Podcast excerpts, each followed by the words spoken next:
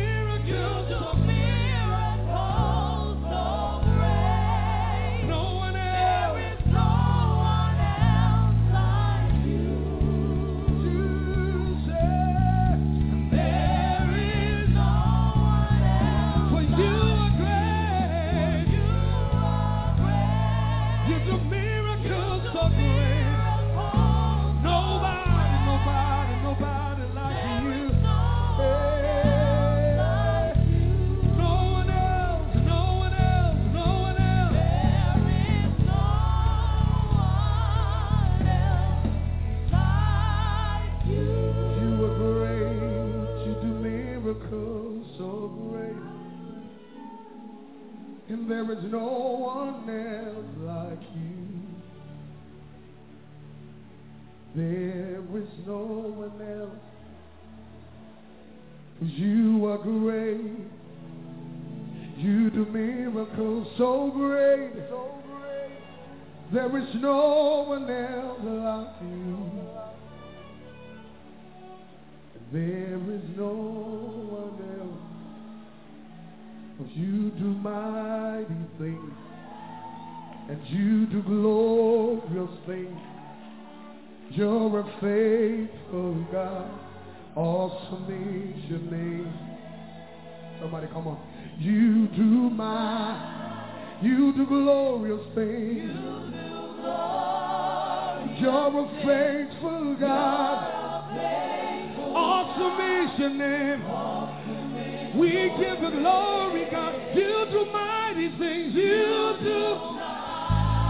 You do glorious things. You're a faithful God. Awesome is your name. Awesome is your name. You do mighty.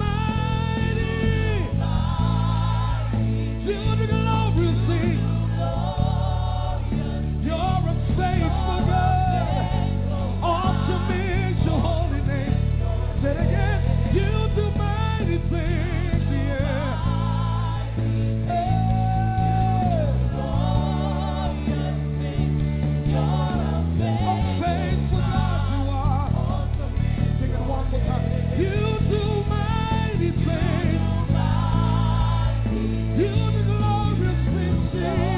things. You're a faithful God.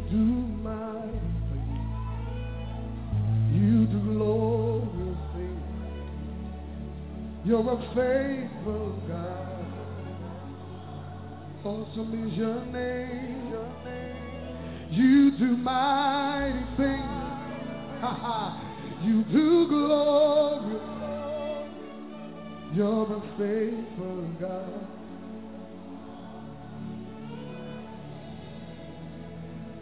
Your name is Yahweh. Your name is Yahweh. You're a miracle working God. Your name is Yahweh. Your name is Yahweh. Your name is Yahweh. You're a miracle working God. Your name is. You want to declare it. Your name, your name, your name is Yahweh.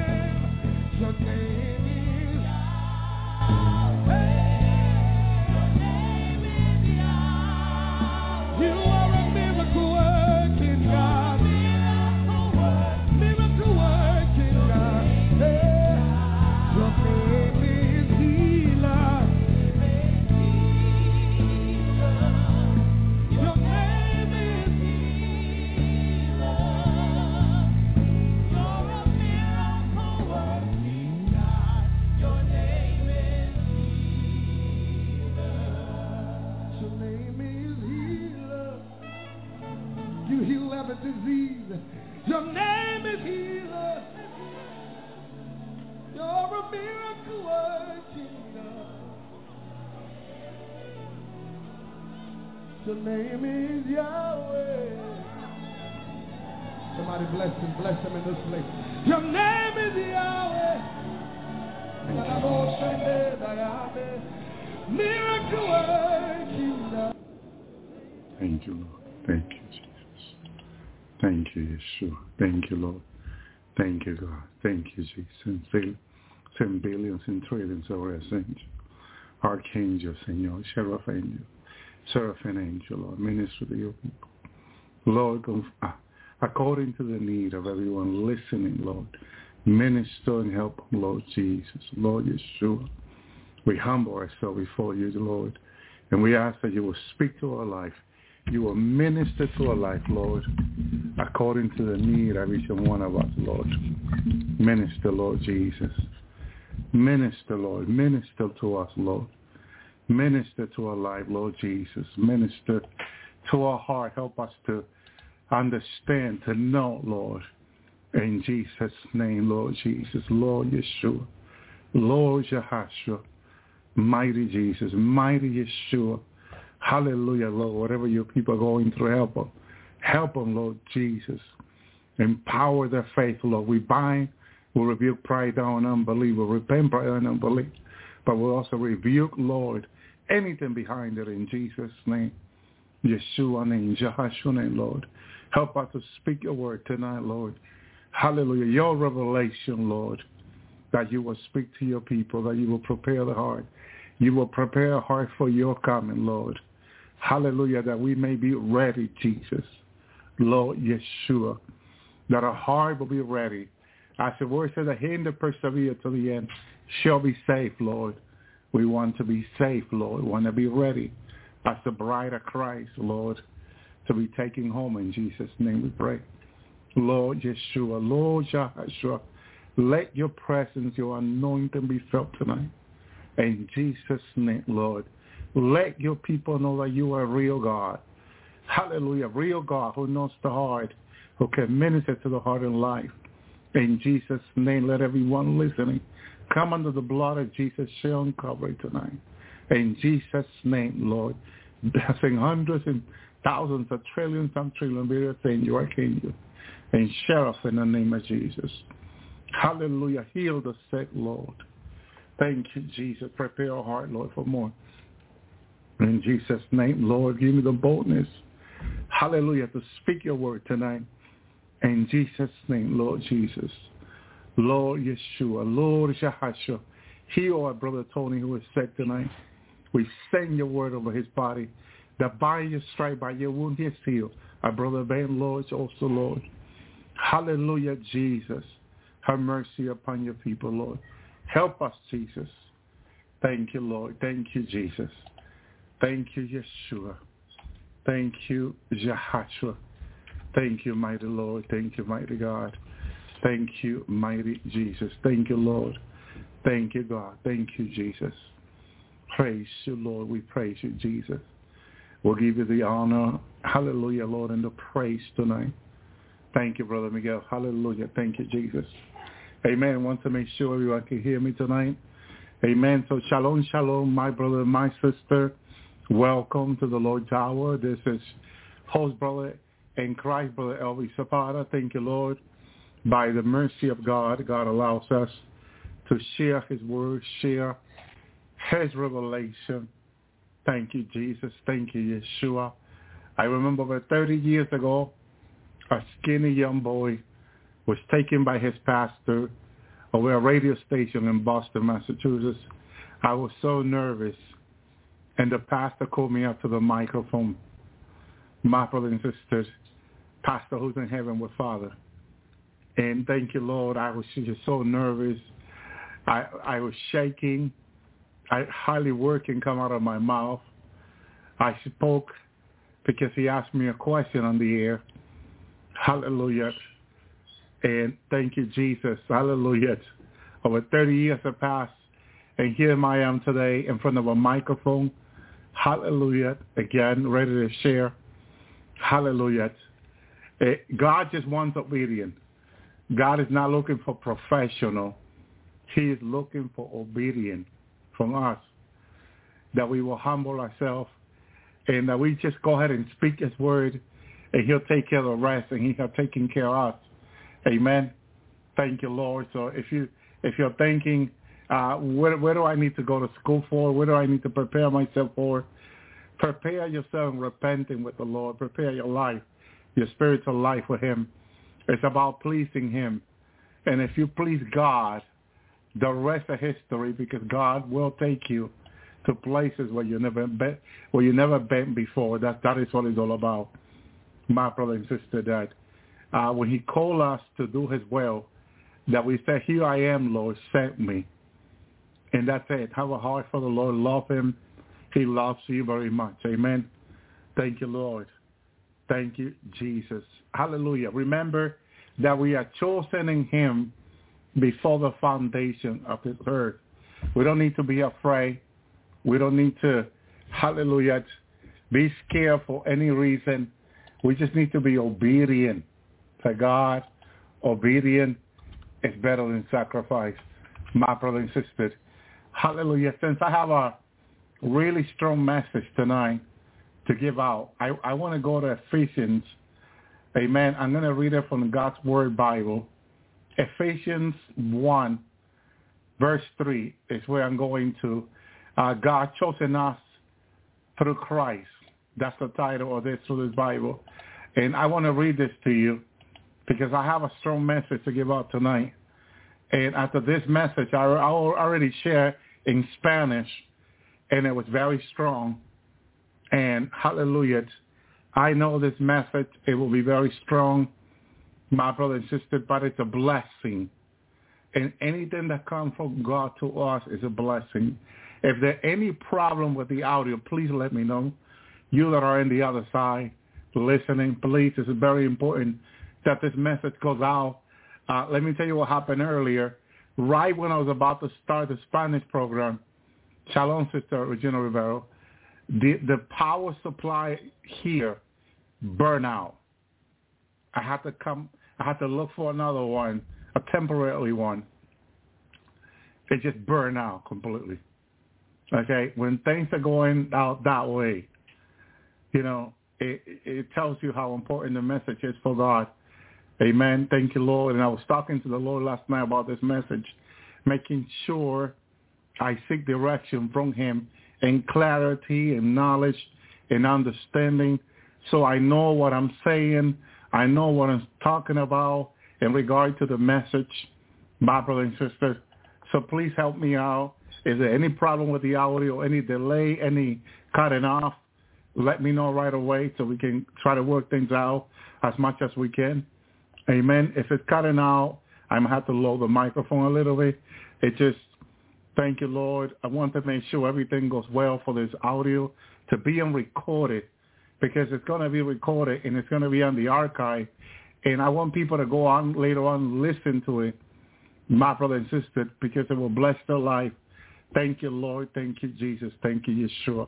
It's all for the glory of God, remember. Amen. And for people to be helped, be prepared. Amen. Lord, I pray tonight for fresh oil. Lord Jesus, please give your people, as they listen tonight, fresh oil. Fill the lamp with oil to be ready for the rapture, departure of the bride of Christ. In Jesus' name, I pray for fresh oil from the Lord tonight, from God, Father, Son, and Holy Spirit. In Jesus' name, I pray for fresh oil, fresh anointing, Lord, billions and trillions of anointing angels around your people, around the world, around the nation, Lord, as we are speaking your word, billions and trillions of protecting angel, Lord, in Jesus' name, Yeshua name, that the angel of the Lord will come around them that fear him and will protect them. That is our Lord Jesus Christ. In Jesus' name we pray, the Lord. We bind the storm and all hindering spirit, all fallen angel, for not to salvation to us up and down. In Jesus' name we praise you, Lord. We praise you, Jesus. Thank you, Lord. Thank you, Yeshua. All right, here, uh, Ephesians. Let me read Ephesians before we go. Hallelujah, into our message. Praise God. This is Ephesians one three. Praise the God and Father of our Lord Jesus Christ, through Christ. Yes, amen. God has blessed us with every spiritual blessing that heaven has to offer. Before the creation of the world, he chose us through Christ to be holy and perfect in his presence. Because of his love, he had already decided to adopt us through Christ, through Jesus Christ. He freely chose to do this. He freely chose to do this. So that every time that freely, as we are free to choose God, is out of his own will, out of his own will. So out of his own will, he chose to do this, so that the kindness he has given us in his dear son will be praised and given glory. Amen. Through the blood of his son, verse seven, we are set free from our sins. God forgives our failure because of his love, overflowing kindness. He poured out his kindness by giving us every kind of wisdom and insight. Uh, when he revealed the mystery of his plan to us, he had decided to do this through Christ. He planned to bring all, all history to his goal in Christ. Then Christ will be the head of everything in heaven and on earth. God also decided to have a time to choose us through Christ according to his plan, which he made everything work the way he intended. He planned all this so that we who have already focused our hope on Christ will praise him and give him glory. Amen. You heard and believe the message of the truth, the good news that he has saved you, and you were sealed with the Holy Spirit from whom he promised. The Holy Spirit is the guarantee that we will receive our inheritance. We have the guarantee. We are set free, belongs to him. God receive praise and glory to this. Amen. Thank you, Lord. So, brothers and sisters, family in the Lord, we have to remember the love that Christ God Almighty has for us. And before you go into any trial coming in the days to come, starting the first day of the week, and you feel tested and tempted, remember the love that Christ has for you, how he was willing to give his life for you on the cross. And that will carry you through your hard test, hard trial in your life. It will bring you through with ease, my brother and sister, as you remember the love he has for you. That's what's important in all this. Amen. Thank you, Lord. I received a revelation this week, which to me, it was very strong. I was able to share some of it in Spanish. And I've been thinking to, to come here because I know this is what the Lord wants me to do and share this revelation. As Jesus already told me more than twice that, you know, this is what he wants me to do. Share his revelation, his word and his revelation. Amen. And that's what I'm going to do here tonight. Thank you, Lord. Amen. Second Corinthians two eleven. The Bible says, lest Satan should get an advantage over you, for we are not ignorant of his devices. Thank you, Lord. So we are not ignorant of his devices. As I was in prayer with the Lord last night, there was something I wanted to understand that I, I you know, I was reading the Word of God. I have read this verse here, you know, and, and I had a question for the Lord. Uh, I remember saying, Lord, in Spanish, Shalom, Rasharetti, Shalom, uh, Wendy, Sister Wendy. In, in Spanish, I had to share this in Spanish and English. So I was saying to the Lord, Lord, uh, these devices, how do I explain this message to the to the people? Help me understand uh, uh, how can I, he knows everything. He, he just, you know, when he, when he he's our rabbi, he's our teacher. And every time he, he reveals uh, his word to us, it's just so incredible how much we learn. And then you, you understand how much little we know. Because when the Lord uh, uh, reveals his word to us, that's when we find out, wow, we really know very little or, or basically nothing. He is so awesome. He is so good. But he's a rabbi. He, like, God is long-suffering. He is patient. There was something else the Lord says to me, that as a bride of Christ, we we are, are especially, uh, uh, what was the word he used? I'm trying to think, Lord help me. Hallelujah. Uh, our worship is needed. In other words, it's important to him. Amen. In that regard, like, because like, you, ha- you have so many angels. You got everything in heaven that can worship you. You know, why is it that we we, we are waited for? And you know that there's no wedding without the bride. Okay? There's no wedding. Uh, until the bride arrives, there's no wedding. And we know that down here also. You cannot have a wedding without a bride. You have to have a bride in order to have a wedding. So there's no wedding in heaven without us. The last things needed for the wedding is us. Okay? That's why the wedding of the bride of Christ has not commenced yet. Okay, have not started yet because we're not there. We're not fully there yet. Our work is not finished yet. It's about to, yes, any day now. You know, we're about to disappear. The bride of Christ will be taken out of the earth. But we're, we're so important to be in there that the wedding cannot commence. My brother and sister, no matter what people say, there's no wedding without the bride. Remember that. Thank you, Lord. So the Lord said to me with a very anointed uh, revelation, the importance of our praise that is needed, he says, in the way in heaven, which, wow, what an anointing I felt when he said that with such a joy, that something needed is something important. And I understood right away, wow, we're really important to the Lord. Amen, when he said that. Thank you, Lord. Thank you, Jesus. But here's the thing. He takes me to this place in heaven where they have these screens to show me the effect of our phones down here. And this was different. You know, Father had told me that we should not uh, have the five G plan in our cell phone or not have a five G cell phone, or we will have to be martyred for the Lord. We will have to be beheaded. We will have to be killed for the Lord in the Great Tribulation. In other words, we will have to stay behind. So I have said that for months already here on the Lord's Hour, but a reminder of that also. So in this place that the Lord takes me to, my brother and sister, uh, he was showing me that, I showed me this lady, this sister, who had an iPhone down here.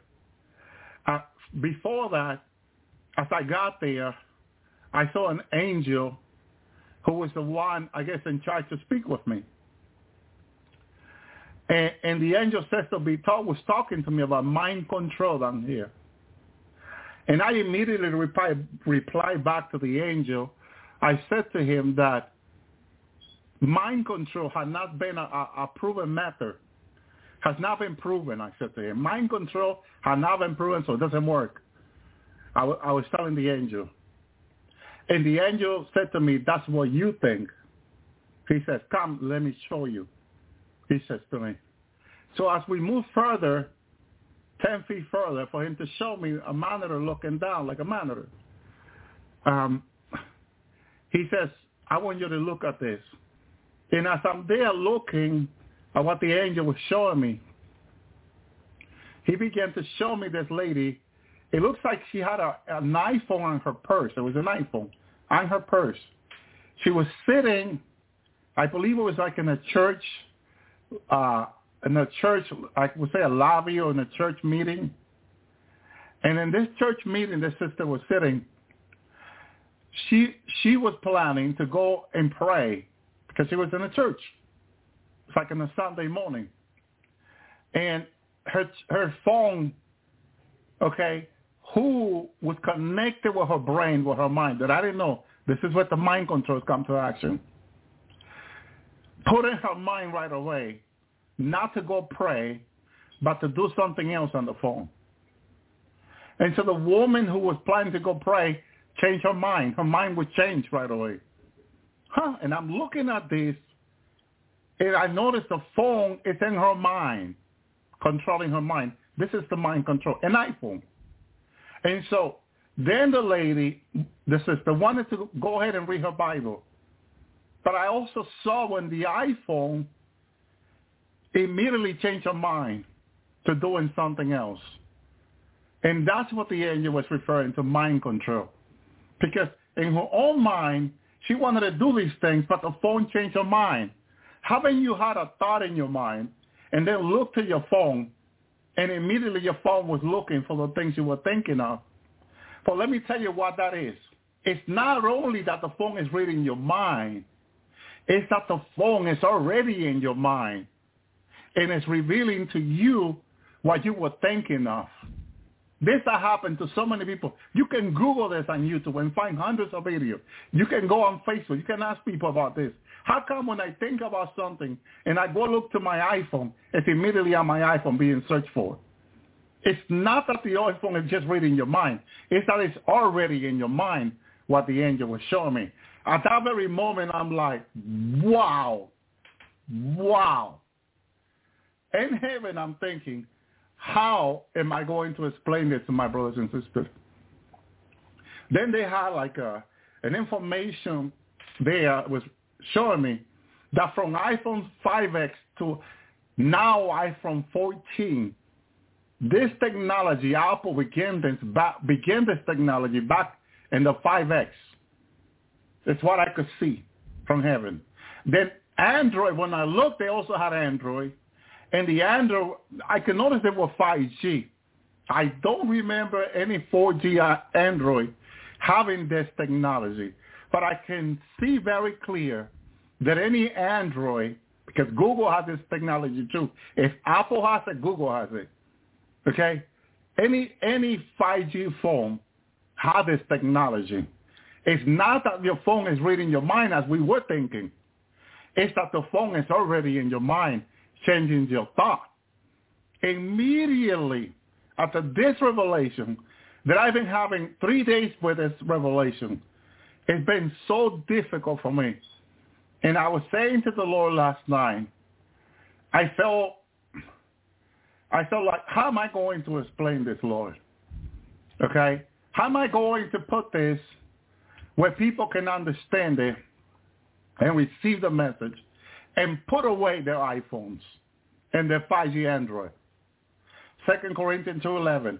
Lest Satan should get an advantage over us. He says, it's, this is the word.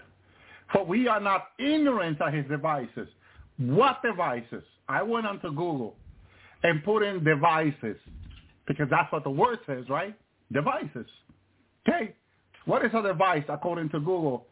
A, a, a plural for devices, a thing made or an adapted for a particular purpose, especially a piece of mechanical or electronic device, like a cell phone. My brothers, devices, it points to one of them, which is a cell phone. A cell phone. My brothers and sisters, okay? This is incredible.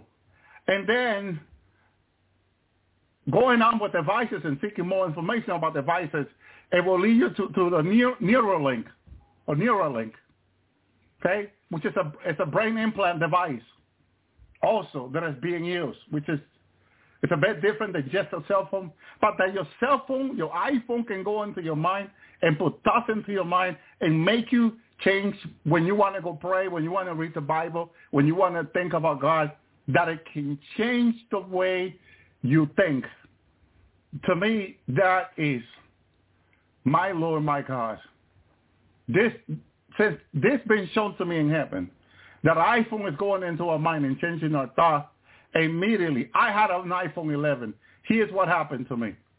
As I was there next to the angel, remember, next to my little desk in my bed right now, here in my home, I have a little desk. I, I put my iPhone, the iPhone eleven Plus, I plug it in overnight to get charged, okay? And as I'm in my bed, my body is in my bed, my iPhone next to my bed charging, my iPhone eleven Plus. In heaven, I could feel the controlling, the, the, the, the manipulation from the iPhone into my brain. And the Lord has to do it this way so I can get an idea of what is happening, that is real. Okay? And I and I come back to my body, and I begin to repent.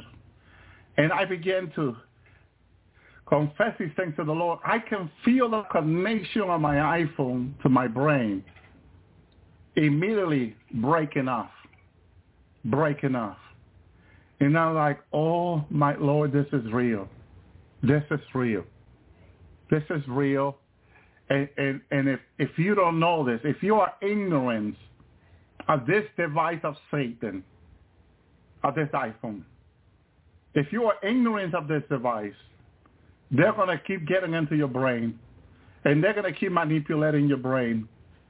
And we have no idea how far Satan is going to take this technology. But this is his technology. He's using this technology to get into people's minds, into people's brain, and it's working out for him the way he wants it to. My brother and sister, again, again, let Satan to take an advantage over us, for we are ignorant of his devices. This is iPhone are one of the devices of the devil that he's usually in the last day very effective against us, against the people who has an iPhone. And he's doing things in our life that we're not aware, putting thoughts, even thoughts against God, my brother and sister, that it should not be in our lives, my brother and sister. Joel says in Joel twenty-one twenty-seven, behold, I know your thoughts, that the device which wrongfully imagine against me. These devices the devil is using, okay, to make us sin in our thinking and our mind. Shalom, Sister Luna. He's using phone five, iPhone five S to all the way to iPhone fourteen. I thought mine was safe because it's eleven plus, you know, it's just a, it's just a four G phone. I was wrong. Immediately in heaven, I realized I was wrong about my iPhone. So I cannot point finger to you who has an iPhone. The only thing I can say to you, like I would say to myself and my family, we need to get these devices of the devil from away from our lives, away from our home. Remember that not only are we should be willing to remove these devices from us, we should be willing to give our life for Jesus. So these devices are meaningless. Okay? And once we find out the devil is using them against us, this is a no-brainer. It is part of the brain that the devil is using, but there should be a no-brainer for us to make a decision and say, okay, Lord, I'm willing to take this out of my life. I'm willing to take this out of my home. When I share this with Brother, Brother Tony, he says, Brother, I think we should go back to the flip phone. Remember the four G flip phone, little flip phone? I said, you know, go into whatever company you have for cell phone, look what, what four G cell phone they support, okay? And look look what they support four G and get that cheap or whatever phone you can get that you like, but it that doesn't have this mind control technology. Get it and go for that. Because we should be willing to give anything up for the Lord. The Lord Jesus gave his life for us. How can we not be willing to give up our cell phone for him?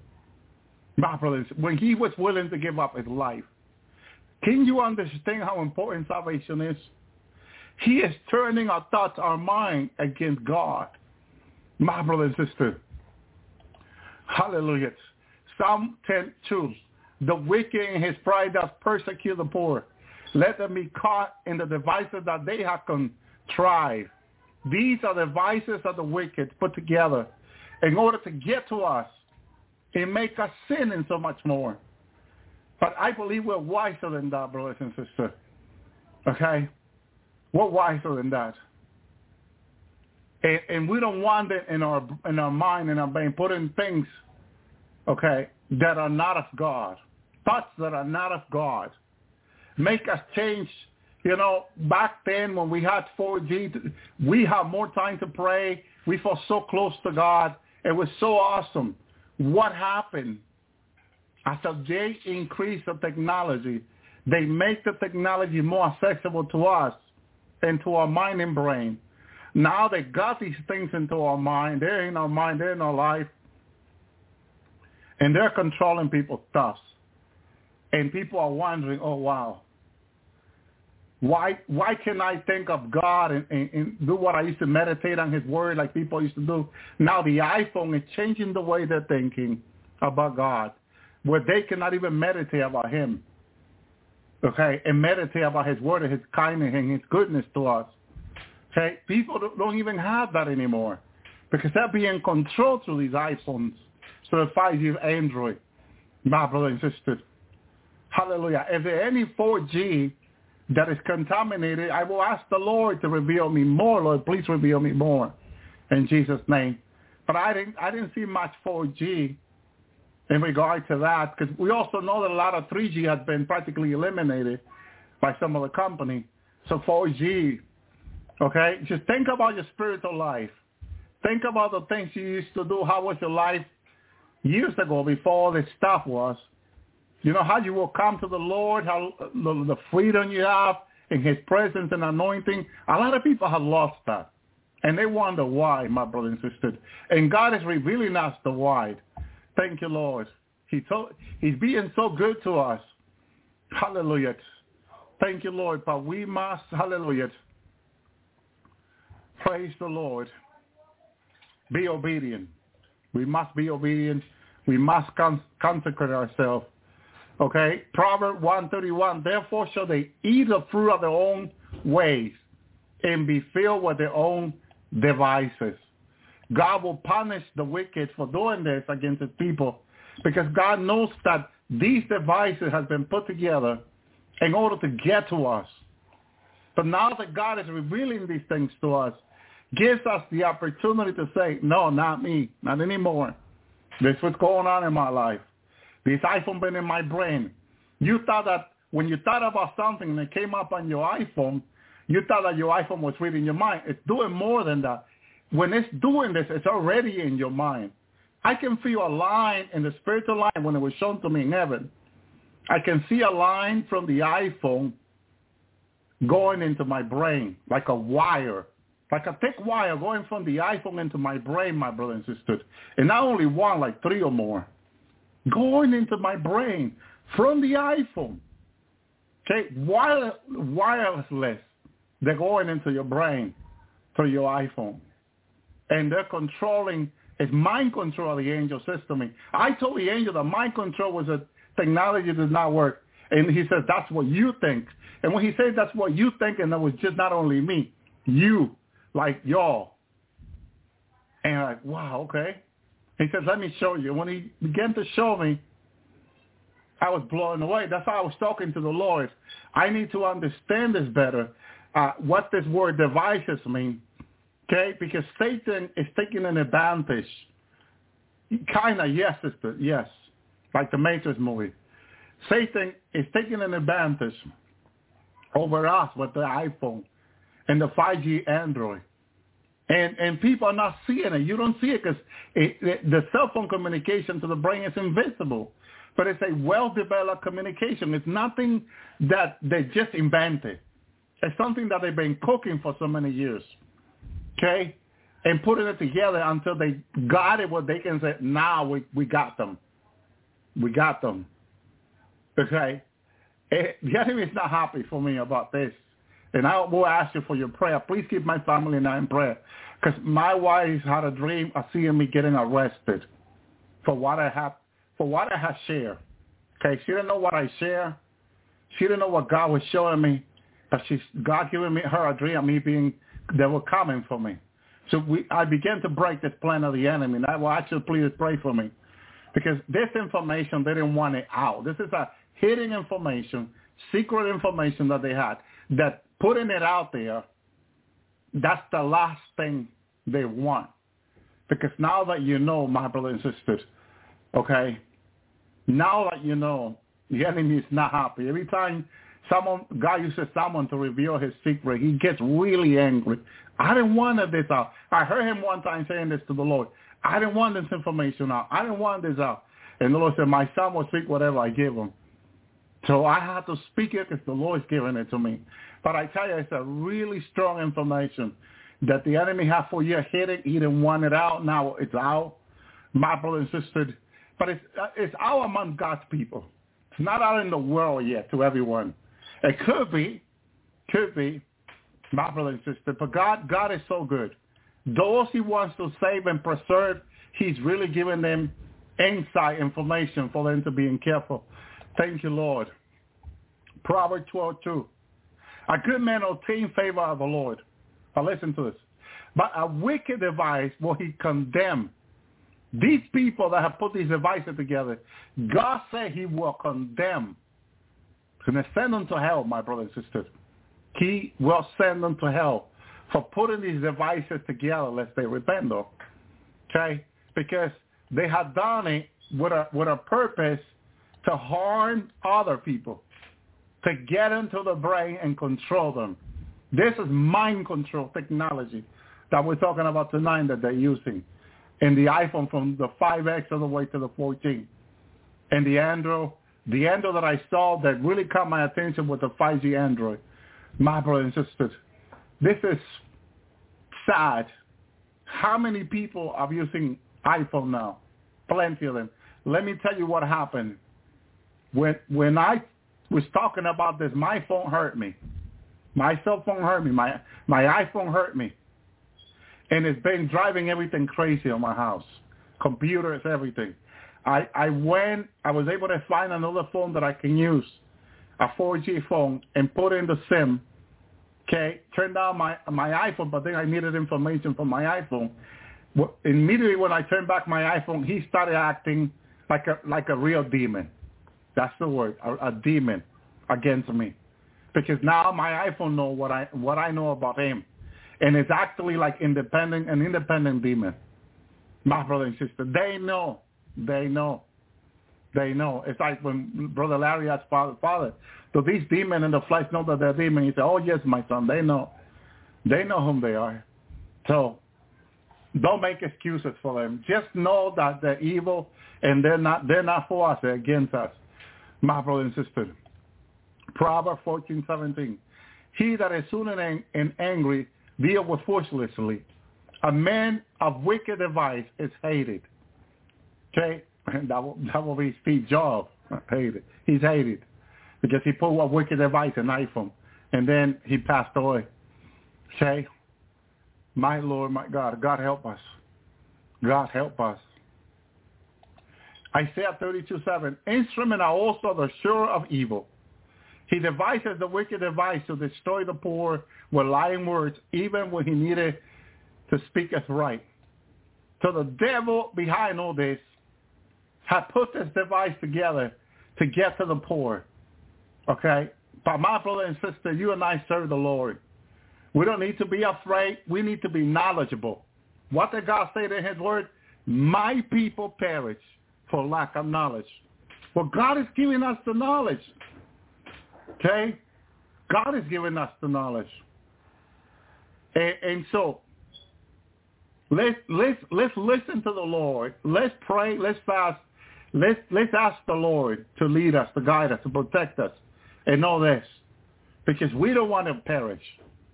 We do not want to perish. We want to go to heaven. My brother and sister, this is what this is all about. Okay, going to heaven. Thank you, Lord. Jeremiah eleven nineteen. But I was like a lamb and ox that is brought to the slaughter. I knew now that they had devised device against me, saying, let us destroy a tree with the fruit thereof. Let us cut him from off the land of the living, and his name may not be no more in remembrance. Devices. They devices, which is a plan of evil plan of the mind, them planning, thinking of what they could do with, to Jeremiah.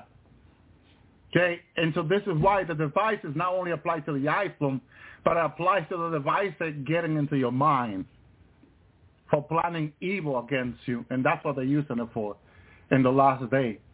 My brother and sister, God help us. God help us. Hallelujah. Jeremiah eighteen twelve, and they say there is no hope, but we will walk after our own devices, and we will everyone do the imagination of the heart. Okay? So these people prefer their devices than what God has to say to the prophet Jeremiah. And isn't that right with iPhone today? People who have iPhone and don't want to see God anymore, they prefer their iPhone. My brother and sister, they, without realizing their iPhone has become their own God.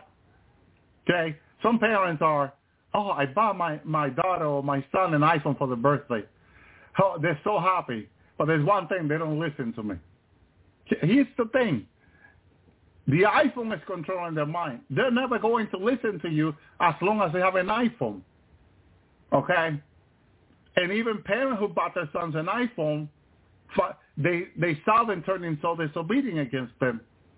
Brothers and sisters, they now realize that the iPhone is the one getting into the mind, into the brain, to control them, that they're being controlled by their own device that the parent bought for them. God help us, my brother and sister, because we should have not done such a thing for our own children, bought an iPhone. And now the iPhone is the one controlling their life. My Lord, my God, have mercy. But it's, it's just been the fact of what's been happening, my brothers and sisters. And it's sad that this has been happening. It's sad that these things been happening among us Christians, you know, watching our children, hallelujah, um, watching our children being contaminated and controlled by iPhone. It, it, it is very sad, and it should not be happening. Amen. Jeremiah eighteen eighteen. They said, come and let us devise devices against Jeremiah. For the law shall not perish from the priest, or counsel from the wise, nor the word from the prophet. Come and let us smite him with the tongue, and let us not give heed to any of his words. But it was the worst decision they could have ever made. You know, notice how, how is it that in Jeremiah's time, people became so disobedient, so far away from God, to the point where God's prophets are being persecuted for it. Hallelujah. Thank you, Lord. Thank you, Jesus. Praise you, God. Jack, maybe if I meet you another day, we'll, you'll, I'll probably will be able to come on, but not tonight. I got I got this important word to give out. Thank you, Lord. So it's very important. Hallelujah. Thank you, Jesus. Lamentations three sixty-one. Hallelujah. The lips of those that rose up against me and their devices against me all day. Okay? Let me tell you, these devices, my brother and sister, are on all day. iPhones are meant to be on all day. And they're being used all day long against us. They're getting into our mind all day long. Hardly nobody shut up their iPhone at night. So even in our sleep, which I didn't know this, this was shown to me, these things have been going into our mind, our brain, and controlling our mind and putting thoughts and, and doing all kinds of things. The woman I was watching, she was in church. She wanted to read the Bible. The iPhone directed her to do something else. She wanted to go pray. The iPhone directed her to do something else. How is that possible? I was watching it, and I was so stunned by the technology. I didn't know these people were able to do this. They're able to do this. And it's in the Word of God. My brother and sister, there's nothing new under the sun. The people in the times of Noah, Jesus said, will be like in the times of Noah. and the coming of the Son of Man. Well, now it's the coming of the Son of Man, and people in the last day are behaving the same. But who were behind all this? The Nephilim, excuse me, the fallen angel. They were the one who put these devices to work. What they got showed me over ten years ago. I saw fallen angel giving our government technology for them to use. Who would have known that the technology they were giving them will be implemented in the last day like never before, even to get into people's mind? That's why they were adopting people in, in these chips, round chips, called alien spaceships, in the middle of the night, taking them somewhere, which the Lord had taken me even there, to study their mind and brain, to know how to get to them. And now the technology being, is being used by our Apple and Google. And then, my brother and sister, it is sad, but it's a fact of the matter. Okay? My brother and sister, it's a fact of the matter. It's just a fact of the matter. Now, you want to see that the Antichrist, this technology belongs also to the Antichrist. Well, Daniel eleven twenty-four, he shall enter peacefully even upon the farther place of the providence, and he shall do that which is his father has not done, nor his father, father. He shall scatter among them the plunder, the spoil, and riches. Yea, he shall plot his devices against the stronghold, even for a time, for a little season, if we can call it a time, short time, little season. Okay? The Antichrist has been allowed to plot, use his device as a, as a stronghold. Okay? Praise the Lord. As a stronghold. He has a stronghold to the iPhone and Google Android five G in people's life. My brother and sister, isn't that incredible? That the Antichrist mystery, the mystery of the Antichrist that Paul warned us about, in the last day will be using this technology as a stronghold on people's life for a time, the Bible says, though. It's just a short time, because even if it's for seven-year great tribulation, it's still short. Still short. We'll be back at the end of the seven year with the Lord, with the Lord's army also. But still, harm is being done to people. Okay, this message will not be liked by many. Okay, many will not listen tonight because they'll say, I don't want to let go of my iPhone. Well, it's between you and God now. You heard the message. You heard the warning. You heard the word. Give up your iPhone and your Android five G because they are controlling your mind. Okay, and God don't want us to be slaves. Remember the children of Israel in, in Egypt? They were under the order of the taskmaster, which the taskmaster was under the Pharaoh. Okay, and what do they do every day to them? They make a work. And if they will slack on the work, they will be beaten by the taskmaster. They were slaves. Okay, and it was the same generations of Joseph, because back then people could last four, five, six hundred years easily. Okay. The same children of Israel that most that Joseph left behind when he passed away was the same children that lasted four hundred thirty years. When Moses was born, God said that after four hundred thirty years they will come out of slavery. And Moses comes four hundred thirty years later. God raises Moses, and God, the angel of the Lord, comes to lead them out of, out of Egypt, because they were enslaved, into a land that flowed with milk and honey, to liberty. The Bible said that thou shalt know the truth, and the truth will set you free. And if the Son of God, will, hallelujah, will set you free, you will be free indeed. My brother and sister, the plan of God is, as it is in heaven, that they will be free from slavery. But if you have an iPhone on you right now, you are not free. You are being controlled. You are being manipulated. That's why this message is life-saving tonight. And it's so important. I don't want to cut it off, because I know what the Lord has given me this. Hallelujah. my brothers and sisters. It is to warn. It is for people to put their iPhone away and get back to the other phone. All you need a phone is to com- communicate. If you want to search the internet, you can do it on your computer. Or you can get a five G phone that you can search the internet if you have to, your email and stuff like that. But please, please understand the mind control in the iPhone from the five S to the fourteen and the Android five G phone, which you should not even have anyway. My brothers and sisters, these are demonic possessed, demonic control.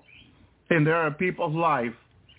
They are in, in, in people's life doing so every day. As the taskmaster in Egypt beat the people to do what they wanted, right now their mind are being controlled to their iPhone to do the devil's bidding. Same, same, same. The devil don't change. Second Corinthians two eleven, let Satan to get an advantage over us, for we're not ignorant of his devices. How is it Paul, the apostle Paul and the disciple knew about this, the devices of the devil, that the devil will use against them? And the people today have no idea of these things. The Lord has to reveal it to us today. When the first church of Acts knew about all this stuff, that the devil will use device even to get into the brain. It is just sad, but God is merciful. Okay? And the devil has used devices always in the beginning. Yes, he has. He did it in, in Genesis. He corrupted all flesh, the Word of God says. And he corrupted so much flesh, he, he didn't only just corrupted the human. He will, he also corrupted the, the, the birds of the air. All human and the birds of the air he corrupted. My brother and sister, this is why if you want your animal to go home in the rapture, you're going to have to pray for your animal. You're going to have to go to the Lord and intercede for them. If you want to take your de- your dog, your cow, your bird, whatever you have as a pet, if you want your pet to go to heaven with you, you're going to have to intercede for them, because the devil makes sure he put devices on your on your animal, like R F I D already, to keep track of your animal. Every single animal shelter in the United States, in Europe, and the world, put R F I D on birds, cats, and dogs, and much more, much more. The list goes on. My brother and sister, why do they do this? The devil wants them to do so and pays them to do so. My brother and sister. And they just do it. And they said it's to keep track of the animal. But an R F I D has been proven, even by doctor scientists, that is, that changes people's D N A. The R F I D does change people's D N A. Besides the COVID nineteen vaccine, the R F I D changes people's D N A. And they know this. I heard it from doctors themselves, not Christian doctors, secular doctors, as they did a study online on this years ago. It changes people's D N A. So if it changes your D N A, your D N A is you, how God meant it for you to be. How God made you to be since the womb of your mother. So why is it that they think they have the right to change any, any animal, any human? They've been doing so, my brother and sister, because it's a wicked plan from the devil. Okay? And people being ignorant of this gives the devil an advantage of what, on what they're doing. Now listen to this. Daniel eleven twenty-five. I want to show you here, because the Antichrist mystery, it's already coming afloat in the United States and Europe. A much is being shown on television about the Antichrist and the mystery about the Antichrist, the Babylonian system. My brother and sister, excuse me. In Daniel eleven twenty-five, it says that he should stir up his power and his courage against the king of the south with great army. And the king of the south should be stirred up to battle with every great and mighty army. Okay, notice how the kings are being stirred up around Israel today. Every time you read, because remember, the word to Daniel is about the, the Jewish people, his, his people, who were taken captive to Babylon in the time of King Nebuchadnezzar, my brother and sister. So when you hear about north-south, it's talking about his own people, Persia, which is known as Iran. Who was the queen of Persia? Queen Esther. Remember Queen Esther? She was the queen of Persia. She was the queen in Tehran, my brothers and sisters. Let me tell you about Tehran in Iran. In the early eighties, before this government, this group of terrorists were put together, who is today the government of Iran, Iran was composed of two people, Christian native of Iran and Christian Jewish in Iran. When these people began to come together early eighties in Iran, they requested help and assistance from the United States. And they warned the United States to stop these people, this terrorist group that were putting together a party in Iran, which has been the leading party for many years, okay, because they wanted to get to government, to office. Iran was a peaceful nation until they came in there, mostly Christians and, and Jewish Christians. My brothers, since the time of Queen Esther, it's been like that. Persia has been peaceful until these people came around, I believe, eighty, eighty-three. That's when they began to form as a party, really strong in Iran. And they, they, the Iranian people requested assistance from the United States and the world community that they will help them against these terrorists that were coming into the land to put, put in together their party. My brother and sister, and look where we are today. The king of the north, the king of the south, they had joined. Russia and Iran had joined. My brother and sister, I said, have put their own party together. And they become very strong. And now even the life of the Jewish people are at stake, are in danger. But not just their life, including the people of the United States, because they got submarines, they got carriers, they got nuclear weapons, and they can either launch it against us or against the Jewish people. Israel is not taking any chance against Iran because Israel is too small. A nuclear weapon will wipe them out. They cannot take any chance, but we are taking chance against them. Since nineteen eighty-three, we've been taking chance. And many Americans who travel there have been killed, thrown in jail, raped, and killed. My brothers and sisters, for being inactive. Inactivity is really bad. You know, ignoring the devices of the devil is really bad because it gives the devil an advantage. And that's exactly what Satan is doing. And that's exactly what the Apostle Paul warned the people. Let Satan to get an advantage over us, for we are ignorant of his devices. My brother insisted. Iran, with the help of China and Russia, has been building devices in, in, in Iran, ignoring the native people of Tehran and the Jewish people that have been there before them. Hallelujah. My brother insisted. And when you ignore what the enemy is doing, then you end up paying the price. And that's what the nation is doing. It's going. It's happening to the nation today. They're paying a price for ignoring. Israel ignored the terrorists in Gaza, the terrorists in the West Bank. Since nineteen seventy-three, since nineteen sixty-eight, since the eighties, in the nineties, they, they did a, a little terrorist attack here and there, and they were warned about them. The one day will come they will, that they will go into Israel, take people captive, kill people, rape people, and do harm to their own people. And they will do it in a time when Israel, hallelujah, will be ignoring the devices. And the time came a couple of months ago almost, when exactly what Israel were warned that could happen to them, it began to happen when these terrorists in Gaza entered Israel and began to take these people captive, my brothers and sisters. And now Israel is saying, these people should have not been so strong as they became. You allow the enemy to sneakily go in there and do whatever they want. You let them get away. You don't stop them at the beginning. Right now, our enemy is coming into our life through the iPhones. It was shown to me in heaven that from iPhone five X to iPhone fourteen has mind control in it. They are controlling people's mind, and they're taking your thoughts from reading the Bible, meditating on the Word, and seeking God.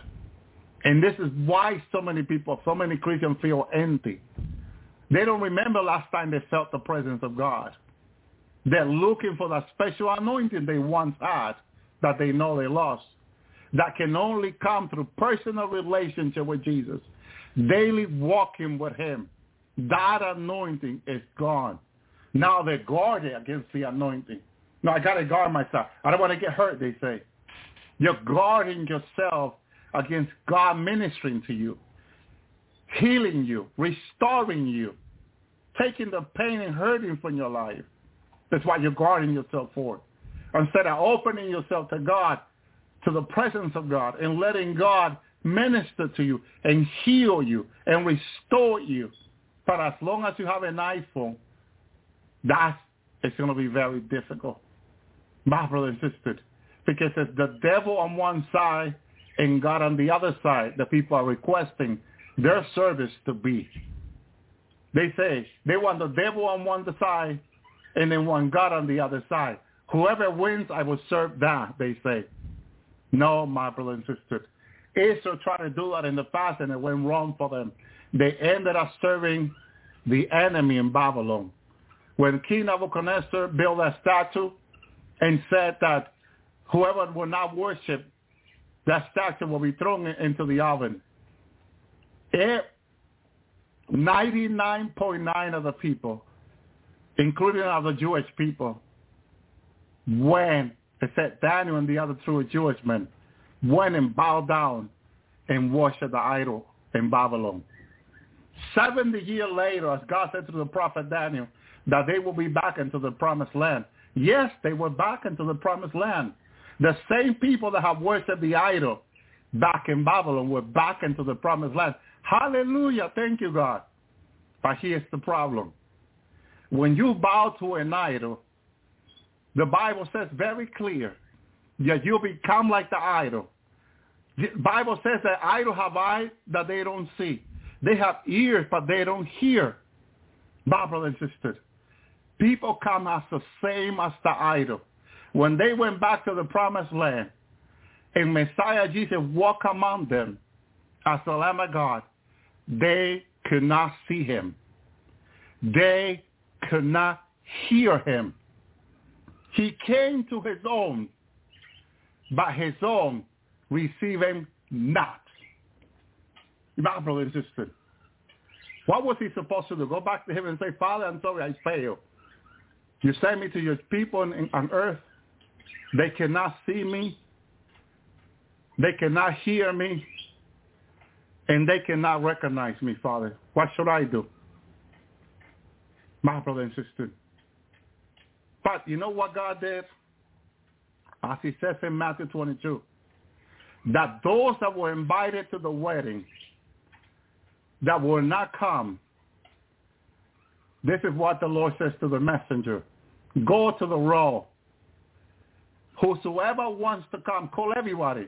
That's when the prostitutes were called, the, the homeless, the poor, the fatherless, the widows.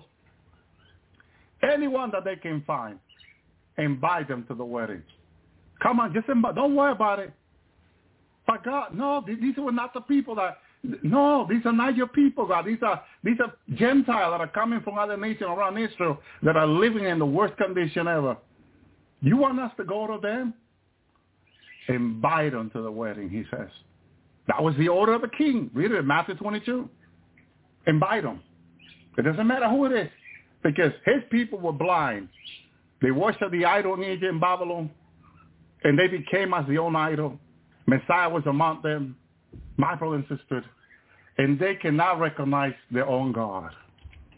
They could not, could not recognize their own Lord, the one that was one time before them as they were coming out of Egypt.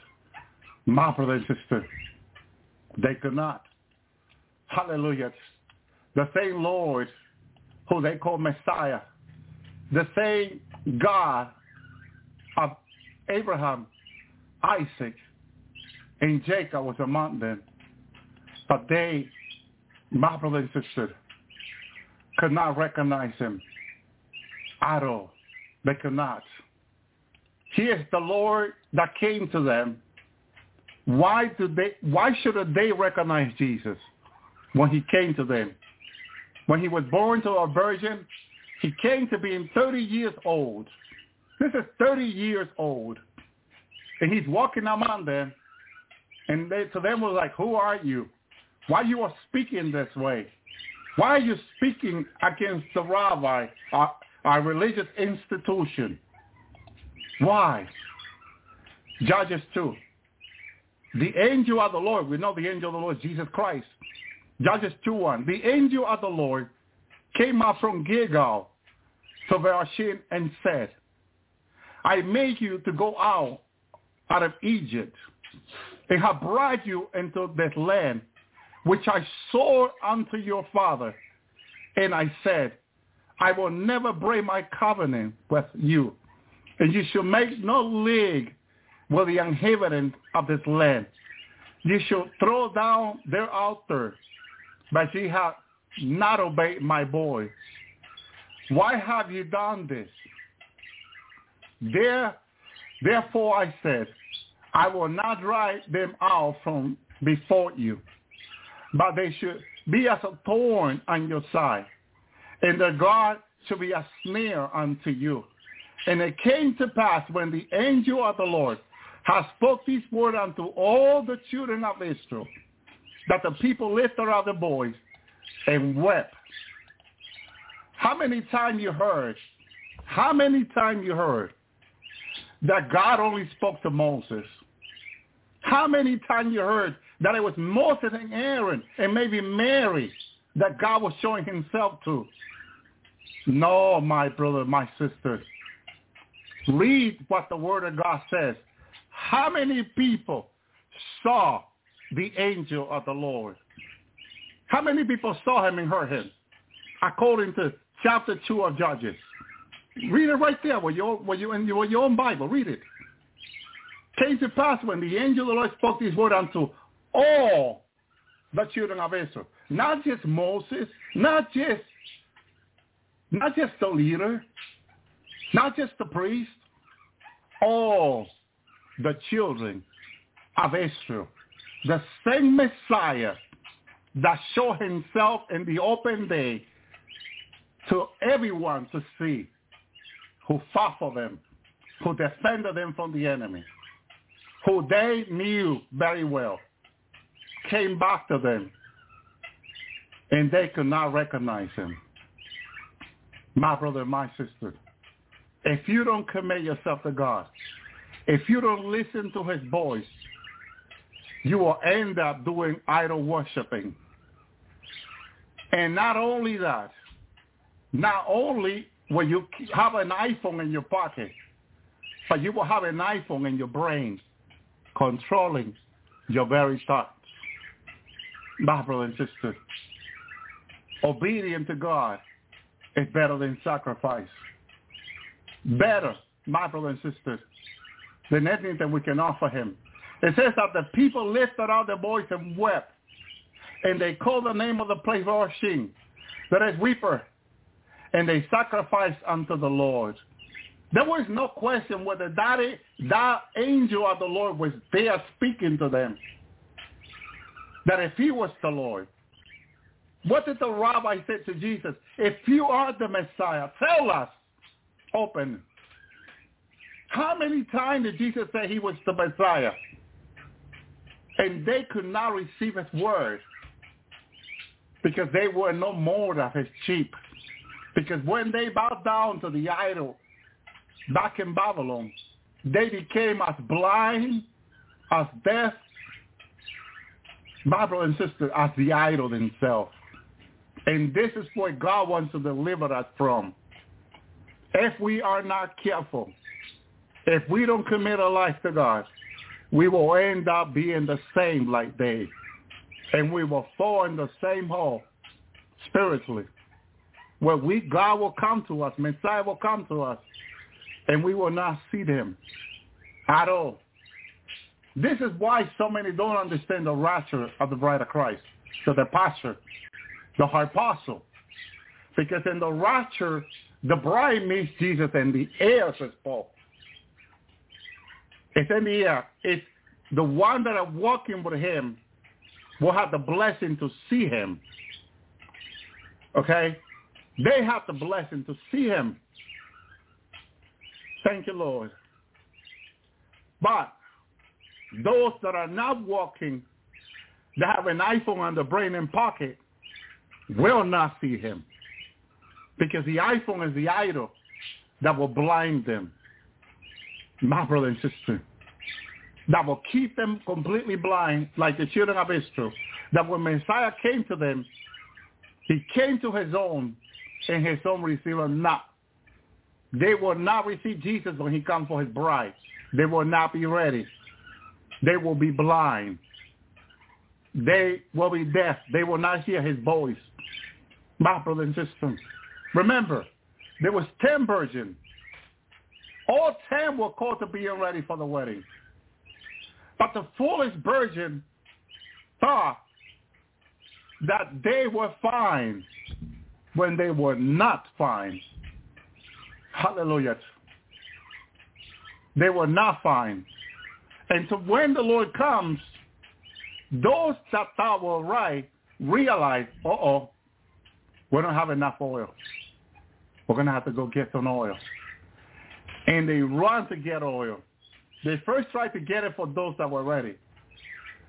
And those that were ready were not willing to share anymore, because if you run out of the oil, you won't be ready. They run out to get oil. And when they were on the way, they come back. They come back. You know that that comeback, the comeback for them is the people that in the tribulation are beheaded for the Lord. Lord, open to us. Remember when the Lord showed me, when the bride goes home in the rapture and she entered into the chamber, remember he said through Isaiah, enter into thy chamber and close the door behind thee. When the bride, the Lord showed me this in heaven, the bride goes into the chamber. Immediately, I saw this, I saw this in heaven. When the bride goes into the chamber, immediately the, Lord, the door was shut. No one can get in it anymore. No one. So when the fivefold bride comes and said, Lord, Lord, open to us, at that very moment, the bride is already in the chamber, the one that went in with him first. And so the second bride that gets beheaded cannot enter the chamber. The Bible says in Revelation, she goes under the altar. Okay? I believe someone said they saw the under the altar is a place. It's what someone said, it's a place. Okay? I I don't remember being taken there. Maybe one day the Lord would take me there. But the bride is in the chamber already, locked in with the Lord. No one can come in.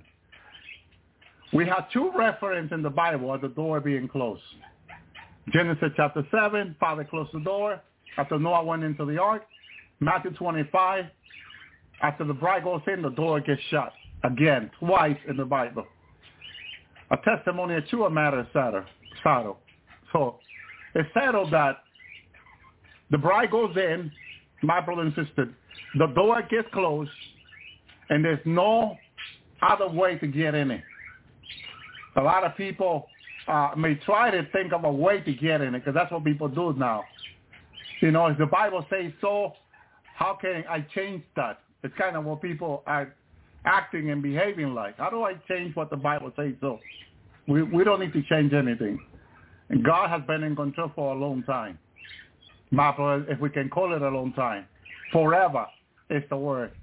He knows exactly what he's doing. No one is going to cheat him. Because a lot of people think they're going to cheat. No, that's not that's not possible. My brother and sister. But what happened in the last day is Second Corinthians two eleven, lest Satan should take an advantage over us, for we are ignorant of his devices. Being ignorant of the devil's devices gives the devil an advantage. If you don't know that the devil is using your iPhone to control your mind, as I was surprised in heaven, that is a big problem, my brother and sister. Because then he can, he can get away with so much. He can get away with so much when you don't know. The other, the Jewish Bible says, so that we will not be taken an advantage by the adversary, for we are quite aware of his scheme, and scheming him finding the way to to do whatever he wants, and that's practically what he's doing with these devices. My brother and sister, he has found a loophole where he can, you know, do things with people or to people. Uh, the the other Bible says so. I dare so that Satan will not win anything from us. We know everywhere, very well, what his plans are, and that's the plan, you know, of the beast, of the of the Antichrist, which is the same plan of Satan. My brother and sister, the whole idea is that we don't want him to deceive us, mislead us, misguide us. That's not what God has called us to, to be in it. Be listening to what the devil has to say, or or, or, or fall into the plan, into the deceiving plan of the devil, because he, he is very deceiving. And he is deceiving many, and many are falling into his deceiving plan. And that's not the will of God. He says, a further reason for forgiveness, it is to keep from being outsmarted by Satan, for you know that he is trying to do. And so by having an iPhone in your pocket, and your purse, will get the devil a way to outsmart you. You know, maybe Jack has had a lot of information about this, but, you know, he contacted me on the air. That is, that's not the way to go. I don't know him. If he would have contacted me differently through email, we get to know each other and talk on, on Skype or somewhere, and the Lord will give me testimony that he should be here then, but not, not this way, my brother and sister. We have to be careful. It has to come from the Lord. It cannot be men's plan. Because there are many plans that men have that we have to be very careful. This is how the Bible, the Message Bible said the focus, uh, let me see, forgiving and forgiving. The fact is joining with your forgiveness, Christ is without guiding us. And after all, we don't want the unwilling giving Satan an opening yet for mischief. We're not uh, obli- oblivious of his slight ways. That that is that's a good translation there, you know. And, and being oblivious is having no idea what the devil's doing, and that's not what God wants us to be. God wants us to know, my brother and sister, and, and, and be aware and pray against it. Pray for protection, and and it's not just grabbing your iPhone and laying hand on it. It's getting away from your life. Get it in the way, because it's demonic, it's being used, it has the technology there that can get to your mind, that can manipulate your, your thoughts, your thinking. And that's where a lot of people are being manipulated, and, and they feel themselves so cold in relationship to their relationship with God. And the enemy is attacking them, it's making them sick, and so much more through it. And they were wondering how, why this is happening. Well, you went yourself and bought yourself an iPhone. And now you're, you're going through all this. Well, God is giving you the opportunity to know now, and, and to get rid of your iPhone. Get an older phone, even a flip phone, like the brother said. And and you just need it for communication anyway. If you need it for email, then also then get a phone where you can read your email. But don't have this latest, greatest phone. You don't need it, because it has those mind control technology, and they will use it against you. Okay, and I was thinking about the Google Pencil four, maybe it will be okay, because I have the three. That that might be a good phone, the older model. But then Google has developed well on this technology. So since I saw Android from heaven, but it it, did, it was the one that I focused, I had the five G though. Just be very careful of the devices that you will have. But I tell you something, and the moment you go ahead and change to one of those older phones, even flip phone, you, and then you come into prayer, you repent, you come into prayer, oh Lord, are you going to go back to that closer relationship with God? And this is what it's all about. coming closer to the Lord, coming closer to your relationship with the Lord, where you can go back into prayer and his presence is all over you, and he's leading you, he's guiding you, and you hear his voice. You get to that closeness with the Lord. That's what the Lord wants us to be. Okay, I have now the the OnePlus Pro seven. It's an older model, but it's a really good phone also. I believe it's the one I have. It's a good phone. It's the OnePlus Pro seven, yeah. That's a good phone. It's an older model phone. And I had that one laid around, and I'll tell you, it's different from that iPhone eleven that I had. Okay, no iPhone, no Samsung, none of these early phones that they started. Because they started the five G back in the iPhone twelve. iPhone eleven was still four G. And still back in the iPhone five eleven, they started this mind control technology. So it's just been a mess. It's been a mess. Okay, Jack, if you want to contact me through my email, okay, I, I apologize that I'm not able to put you on the air. I'm sure you probably have a lot of information, more than what I shared tonight, but it's better to communicate through email. And then once we get to know each other, amen, we can go ahead and, and you can go ahead and share with us the information. I know there's a lot, there's doctors, nurses, professionals that have a lot of good information. People of God, that God has given them a lot to share. Okay? Thank you, Lord. Praise the Lord. Thank you, Lord. Praise you, Jesus. And we can go ahead and, and you can email me to my email, and we can go ahead and talk, and we'll get to know each other, and praise the Lord. Uh, whatever other information, it will be great, because uh, by people perish for lack of knowledge, the word of God says. And God doesn't want us to perish. God wants us to know the truth, because the truth, okay, Will, will set us free. It's what his word says. He doesn't want us to be ignorant of the devices of the devil, because that's what is being used in the last days. The devices of the devil, my brother and sister, is what getting uh, uh, people in trouble with their relationship with God. And the regard is that it has mind control in it. My brother and sister, imagine me telling the angel in heaven, uh, this mind control technology never worked in the past, okay? Uh, it, it, it worked. It really it, it worked, and it's, the mind control technology is dangerous, and we must be careful with it, my brother and sister. The Lord has given Sister Celestial a lot of information in regard to what is coming and what's been happening. She she did an audio today or yesterday, about an hour. A lot of good information. I'm going to go ahead and play in the last hour her information so you can see. Praise the Lord. Uh, Jack, I don't know if you have a page or a video or a link to your page that we can go ahead and look it up and, and, and see your information. Thank you, Lord.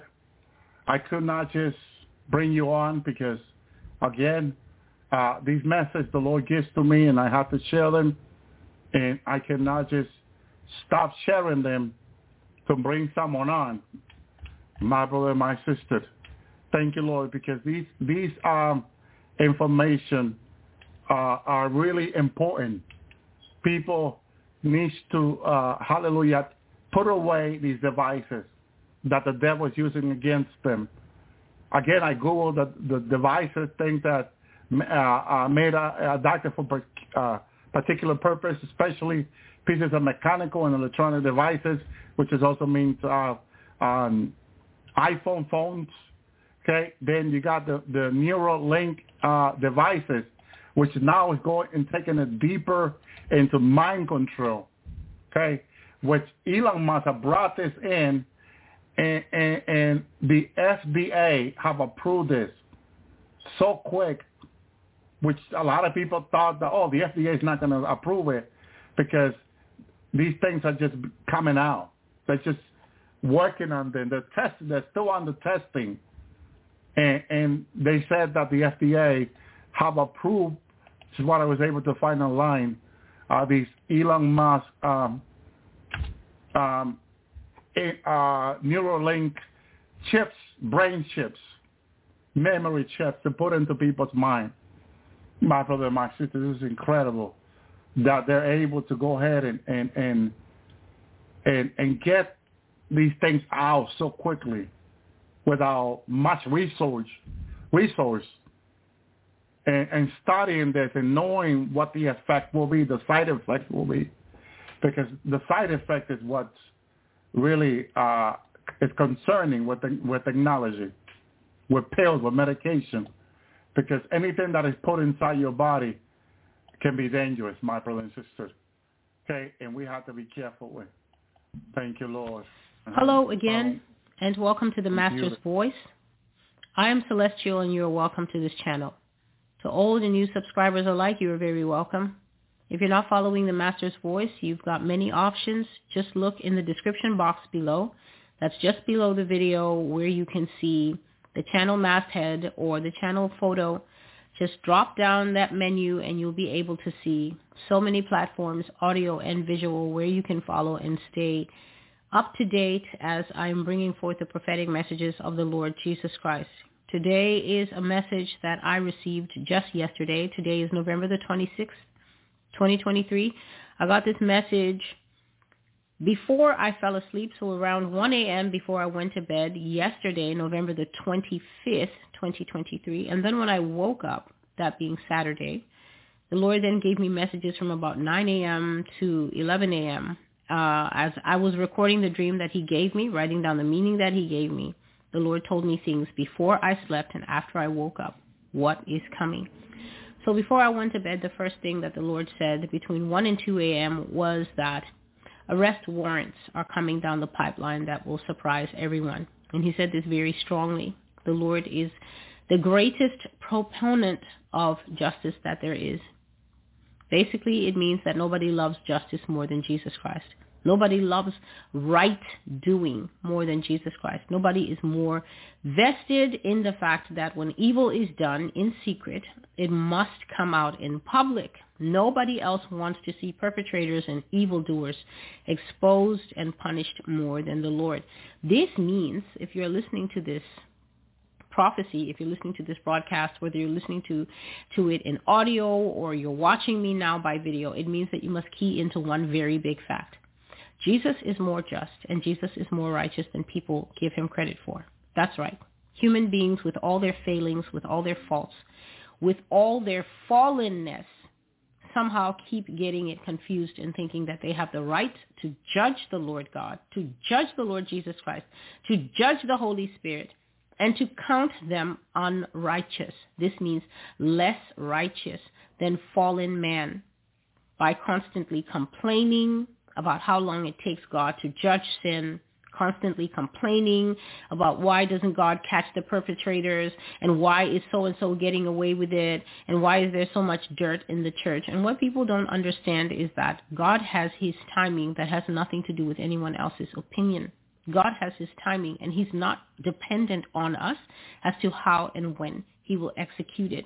But the way that people impute unrighteousness to God, to impute unrighteousness to God means to literally look at him and attempt in your fallen ant state to critique him and share your views on who you think he is and whether he's fair or not, because this happened and it was never exposed and that happened and nobody cared. Understand that you live in a fallen world that is filled with fallen people that commit heinous crimes and acts against one another, ex-God. This means having nothing to do with God. God has nothing to do with the darkness or the fallenness of the human heart. That's all people giving in to the urges of the one who deceived all mankind in the garden. Again, that sin happened without God's involvement. That was by choice. And every sin after that has been by someone's choice. God has timing to judge sin. God is just. God sees all things. And so as he was bringing this message, I was half passing out with sleep. But even I was able to perceive how strongly he was giving me this message, telling me, Celestial, arrests are coming down the pipeline that are going to surprise everyone, and it's going to be the big names, he was saying. Big names will go down. Big names are going to show up in the press. They will be in the news in areas of government, money, this is finance, entertainment, and much more. People will be made to answer for their crimes officially, not just in the public realm.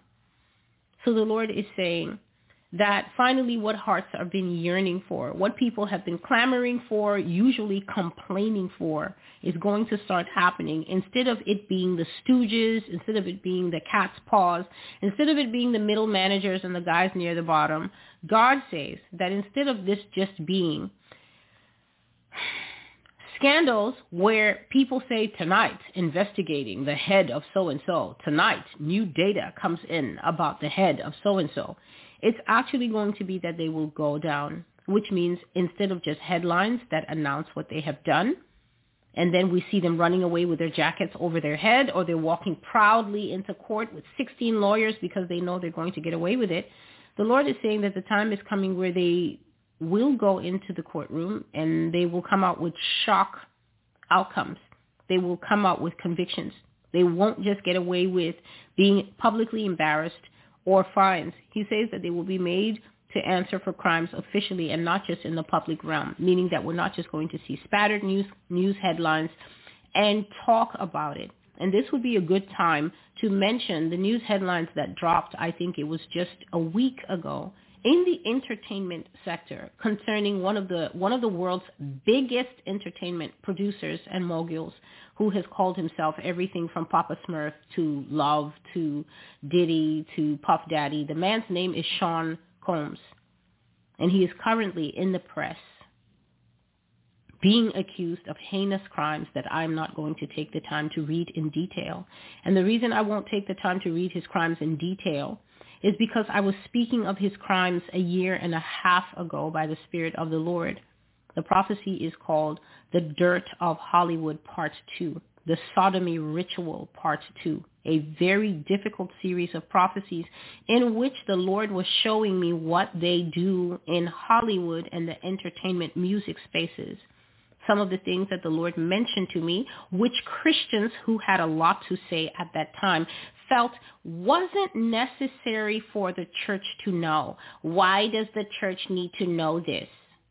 God would not be talking about anyone's private business, except that God is more just than the people who think they know everything, because God knows that people are suffering behind their off-the-shoulder gowns and their twenty million dollars mansions.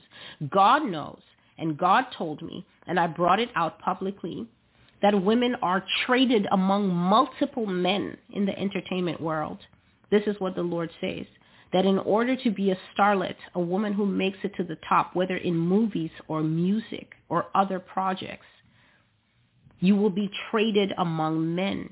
And some of the names he mentioned were Beyonce, Jennifer Lawrence, and Cassie. And the exact words in the prophecy were, Cassie has suffered a lot. This is after detailing all the things they do to them, that they call them to rituals and they swap them among men, that they pass them around exactly the way prostitutes in a brothel have no say over who they will sleep with or what will happen to them during the process of that forced sexual encounter. And what I said was, as I was going through those very difficult prophecies, to all the naysayers who feel that God only wants to talk about um, what they want him to talk about, what I was saying is that it is laughable to think that the judge of the whole earth, who sits up there and sees everything, can be censured by mere human beings.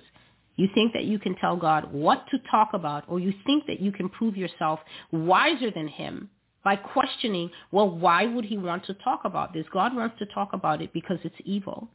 There's no such thing as evil off limits because it's evil with famous people.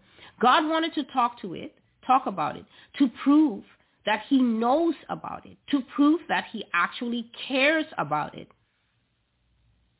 And I said that the irony is this. When the Holy Spirit reveals these things by the spirit of prophecy, men push it away and reject it because they're proud and arrogant. But when it comes out in the New York Times then everybody's mouth is open and everybody gets to pretend that it's the first time they're hearing it. And it was no mistake that the publication that broke this abuse was the New York Times, because this is the arrogance of man. When God tells you something, you can't hear it because why would God? But when the New York Times tells you something, then the publication just flies off the shelves, because this is the mindset of people today, even Christians. The secular, the secular world should lead the charge in truth. This is the accepted format. If the secular world tells you that a tech mogul is corrupt, if the secular world tells you that someone is G M O poisoning the food, if the secular world tells you and confronts you with the fact that the entertainers that you love and revere and worship and look up to live just as low as dogs and barnyard animals that are bred animal to animal with no choice as to who they breed with, if the secular world tells you that, then you're on board. But when the Holy Spirit touches on the sordid mess of people's lives in the darkness, then so many people had something to say. And here we are, one and a half years later, a young woman plucking up her courage at last to speak of her abuse in such a wise way that's now it's, that now it's forever on the court records. Now it's forever captured in a medium that is publicly available online. And any ten-year-old can go and read it if they want. That's what God is going to do. It's no longer going to be the court of Twitter and the court of Facebook. It's no longer going to be rumors. The things that you have heard on this blog are going to be featuring in the top headlines.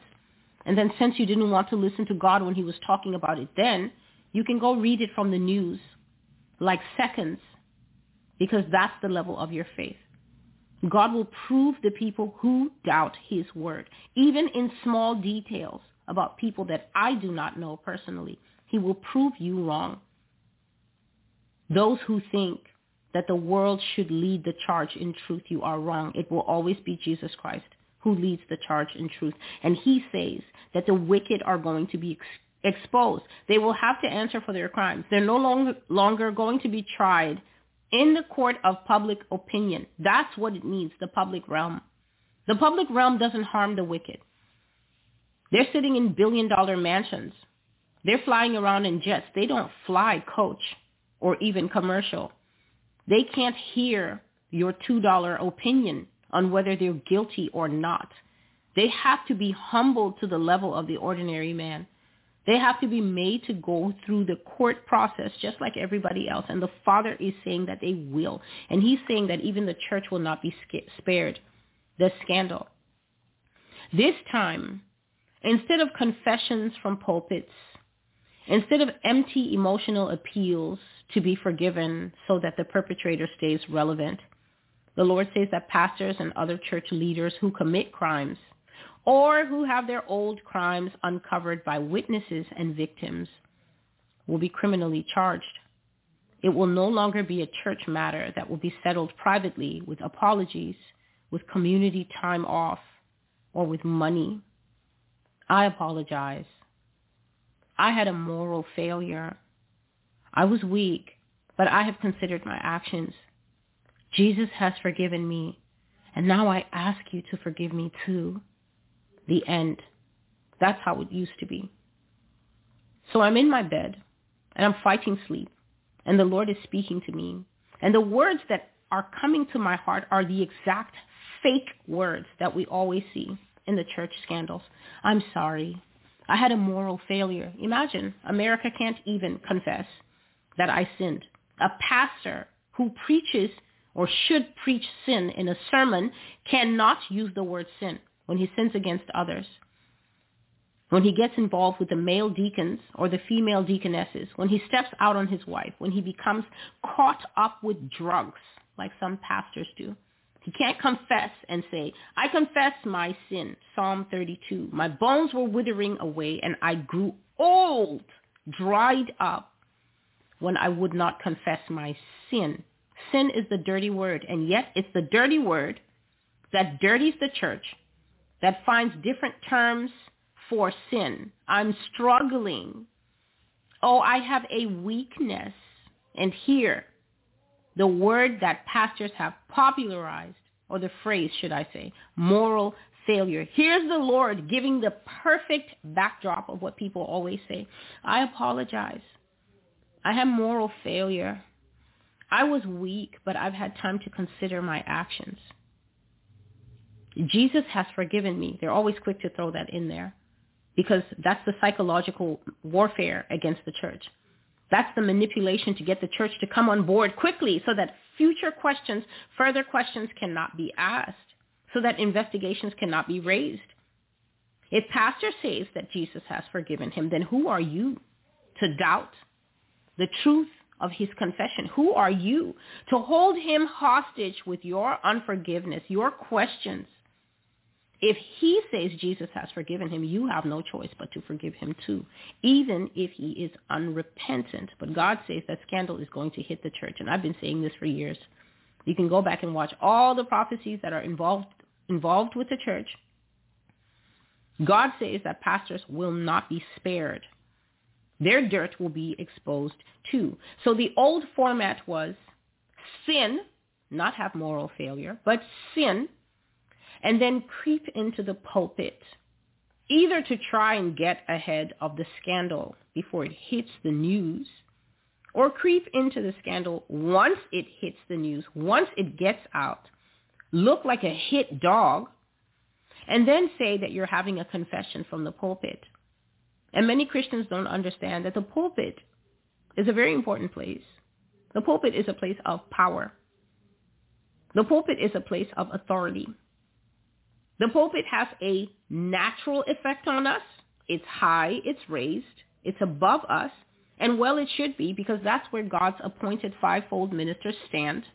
That is where we stand, in the power of the Lord Jesus Christ, as we are called, as we are anointed to carry this word, word in what's supposed to be wholly set apart vessels. Vessels that have been tried and tested. Vessels that have made sacrifices. You never stop making sacrifices as a fivefold minister. It never stops being required of you to keep washing your robe, to keep checking yourself, to keep having people who will also check you, to tell you your heart is going a little gray, a little green, a little crusty. It never stops being required of us. So when we step into that place, that place of authority, we are under an anointing. We are under a calling. There is a responsibility of how we are stepping in there.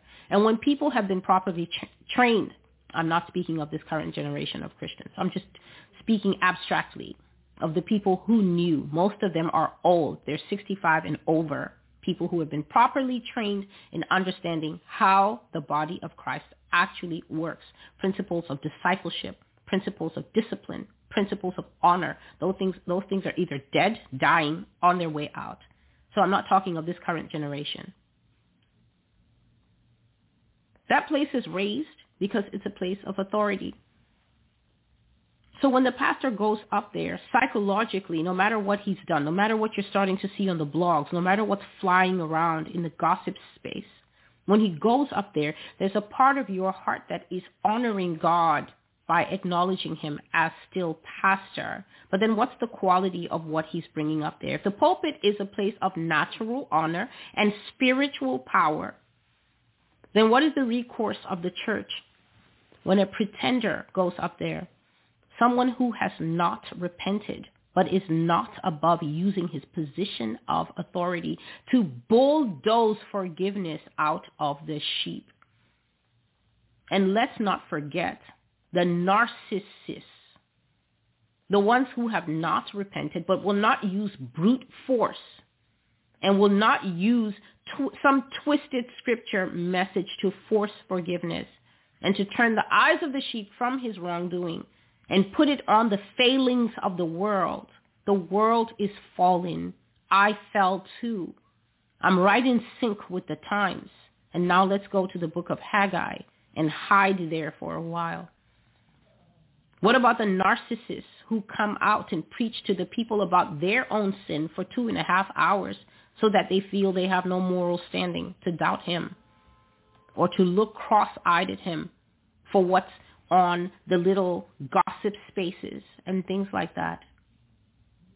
The pulpit can be abused. It is being heavily abused, and that's why God says confessions from pulpits are not it, and they are not going to stand. You know what? You're going to be in the middle of that confession, and the F B I are going to walk in and embarrass you, and your churchgoers are going to forget about all that pastor business, and those phones are going to come out exactly as I said, and you will be frog-marched out of there. You will be frog-marched out of there. And everybody's going to put it on Twitter, and that's exactly where you need to be. And if anyone sends you this video by mistake, you will know that God is talking directly to you. In the middle of your lie, the cops are going to come in. And if anyone doubts it, you can go and watch the prophecy. It's not yet written down, but it has been made a video, I think in the middle part of this year. It's called Peanut Butter. Peanut Butter. A tough one. In that prophecy, I saw that God had brought me to seat me with the others who had already been doing this work. And when I came in, I saw that the era had changed. All the glitz and the glamour had gone out of pastoring and leading. It was all gone. The dogs and the wolves of the generations past, hello T D Jakes, Joyce Meyer, Benny Hinn, and family, they had eaten all the cake.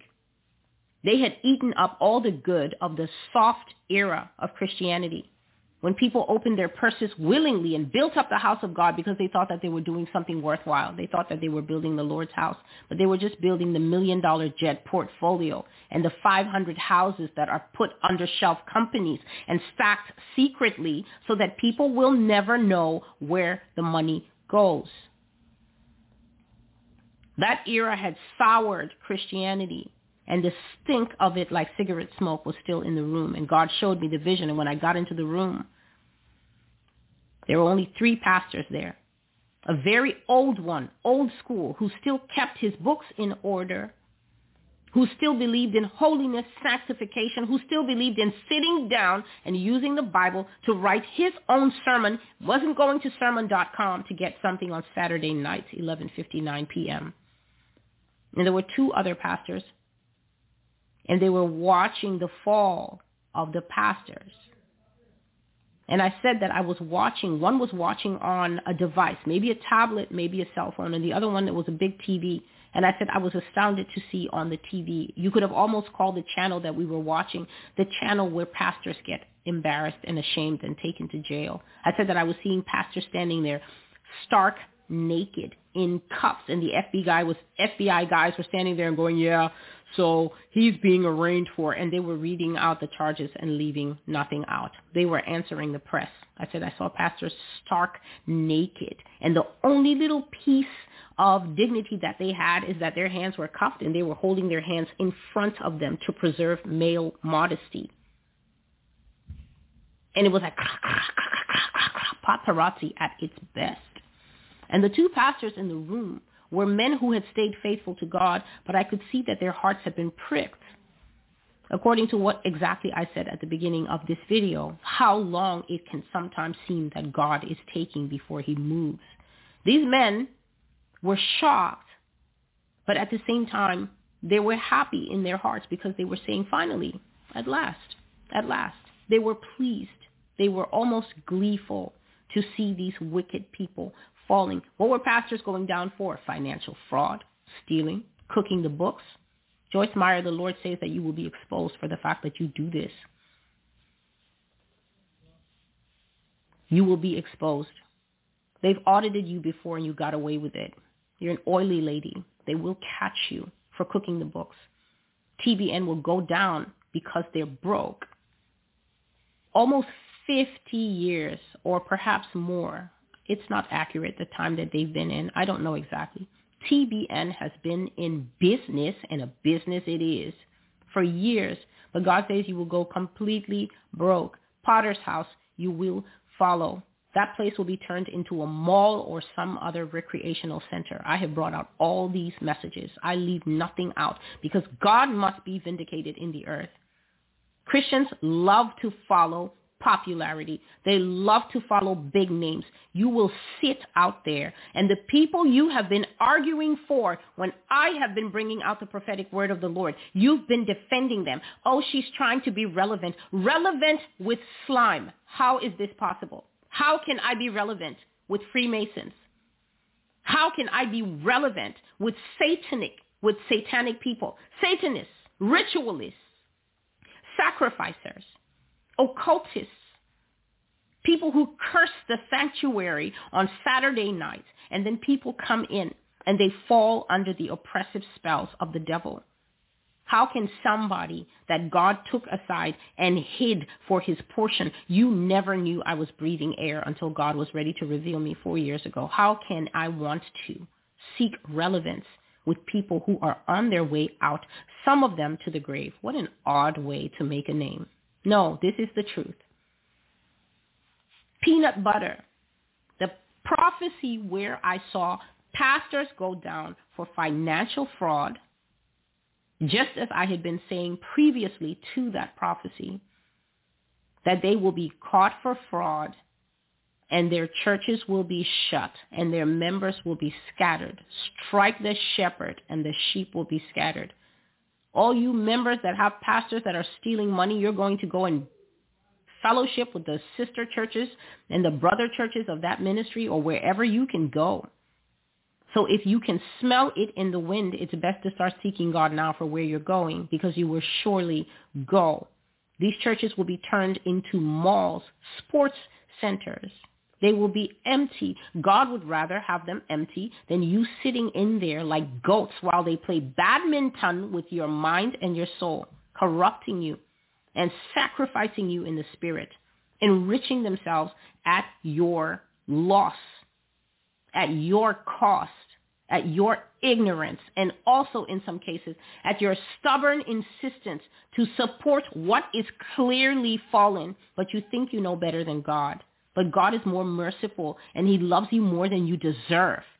And that is why he will pluck you out of these defiled places masquerading as churches and shut them down. He would rather they have a Models in there. He would rather these kids be buying sneakers on sale than you going in there and playing church, a parody of righteousness. Pastors will go down for murder, because not only do they commit spiritual sacrifice, they kill their members. God says that there are pastors who are embroiled in scandals. They have killed to keep secrets quiet. And some of those secrets is the fact that they are gay as Sunday picnics. They have killed to stop that information coming out, that they like and prefer men. Pastors have paid for murder. Pastors have physically committed murder.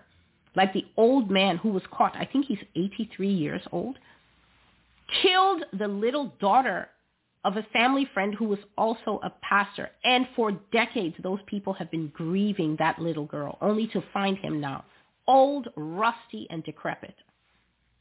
Robbed that family of a baby and thought he was going to actually go to wherever, because it surely wasn't heaven, with that crime uncovered. They caught him, and they will catch many more of you.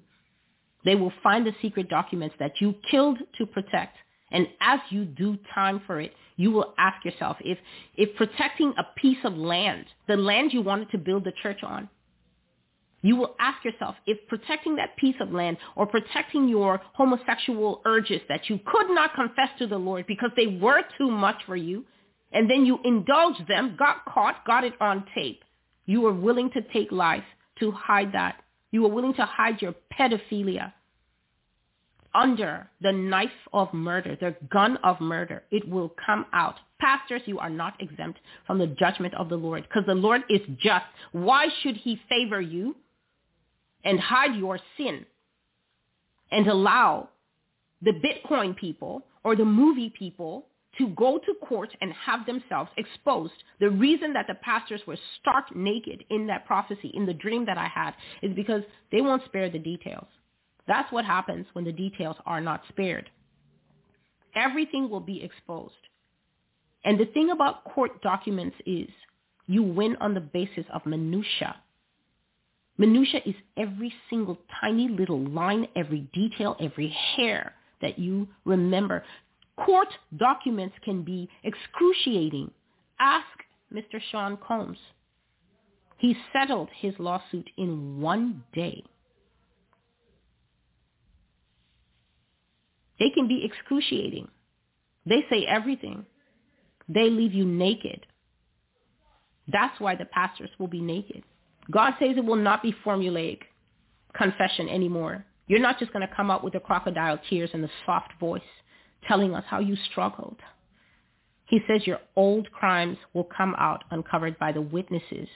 So the people who actually suffered are going to talk like that young lady who went up to the pastor as he was preaching and began to shout her abuse, how he raped her on the floor of her office, of his office at the church, the sanctuary, the house of God, when she was only sixteen.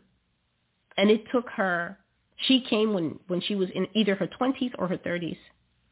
When she finally got married, married, it took her that long to find the courage, to find her voice, to come and accuse him. But how did that saga end? Church of Jesus Christ here in America, how did that story end in middle America? Was the pastor castigated? There was some yelling. How could you do that, pastor? But before you know it, he switched on the charm and he began to tell them about his moral failure.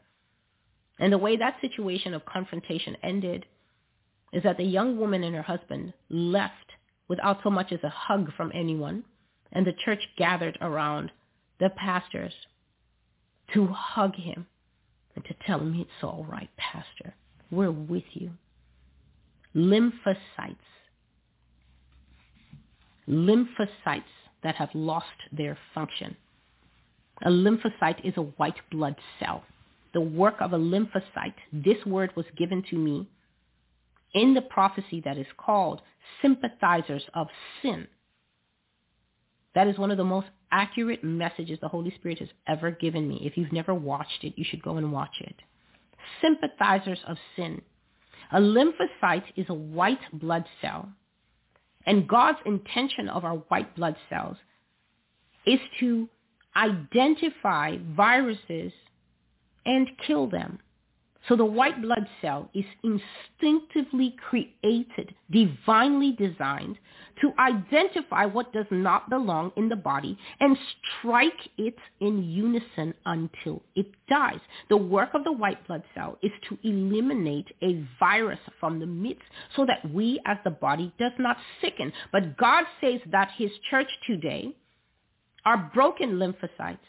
They surround the virus and protect it. They surround the virus of sin dwelling in our midst and love on it and tell it, you're all right. We're all human. False prophet. We all miss it sometimes, midway, sometimes, a lot of times, all the times. We all make videos that become more and more irrelevant as the years pass, and it becomes clear that Jeremiah was right, that the false prophets make prophecies that don't happen, but they hope that God will cause it to come to pass. That's all right, rapist pastor. You were under pressure. Who of us doesn't lust after a sixteen-year-old body? That church embarrassed itself, but it also shamed and angered the Lord. And that's the kind of thing that God will not tolerate anymore. You go touching on children, it will come out. Your entire stash will be found. And by the grace of God, may the rest of your life be under the jail. It will no longer be a church matter that will be settled privately. No apologies. No community time off. Isn't that what they love? I'm stepping down momentarily. It's just an act of subterfuge. I need to take time away with the Lord. I need to, I need to, you need to repent, sir, ma'am. You need to stop lying to yourself, first of all, because you are unrehabilitated, Mister John Gray. You are not changed. This is a name God has been bringing up. In the last two weeks, the Lord keeps bringing up this man's name. And in the prophecy, the end of the way of the wicked, it's either the end of the way of the wicked That was part one. And the prophecy that came right after it is called, The Way of the Wicked is Darkness and Thorns. That man, John Gray, was mentioned by the Lord. And the man, and the Lord says that the man is an unrehabilitated addict, that he's unrepentant. So all those lives that he makes, family, family, I was a broken young man. I, my inner child, his inner child loves to sleep with women who are not his wife. Body of Christ, you will hear the truth today. If I have to stay up at two a.m., we will discuss this line by line and precept by precept. For this too is the word of the Lord. Unrehabilitated. That means that you they can put themselves on timeout for three weeks, three months. It's never a long enough time to rebuild the whole man. And that's because they have a lust for relevance, another thing that the Holy Spirit is speaking to. They confess and make empty emotional appeals to be forgiven so that the perpetrator, perpetrator is the word we use for criminals, by the way. It's the one who commits foul acts, criminal acts, evil acts. It is a criminal act to sleep with a minor and then think that it has, it's only a forgiveness issue. No, sir. It is a crime. You are a rapist and a pedophile. That's two counts. Forgiveness is a secondary matter after you get charged for the crimes. But these people cry on stage. They make empty emotional appeals to be forgiven, and God says they do it to stay relevant. If you don't appear to be sorry in this emotional victim culture age, how do you expect to get your church slaves defending you in all the blogs? He didn't mean it. He said he was sorry. Pastor Boggins is a good man.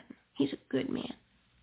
Is this not the same prophecy that I brought in twenty twenty-two where God says that after these children are assaulted, or after these women are assaulted, tricked, assaulted, get pregnant, forced to abort a baby for their pastor, that a few deacons will get together, a few deaconesses, a couple elders, one or two old ladies in there to really round out the posse.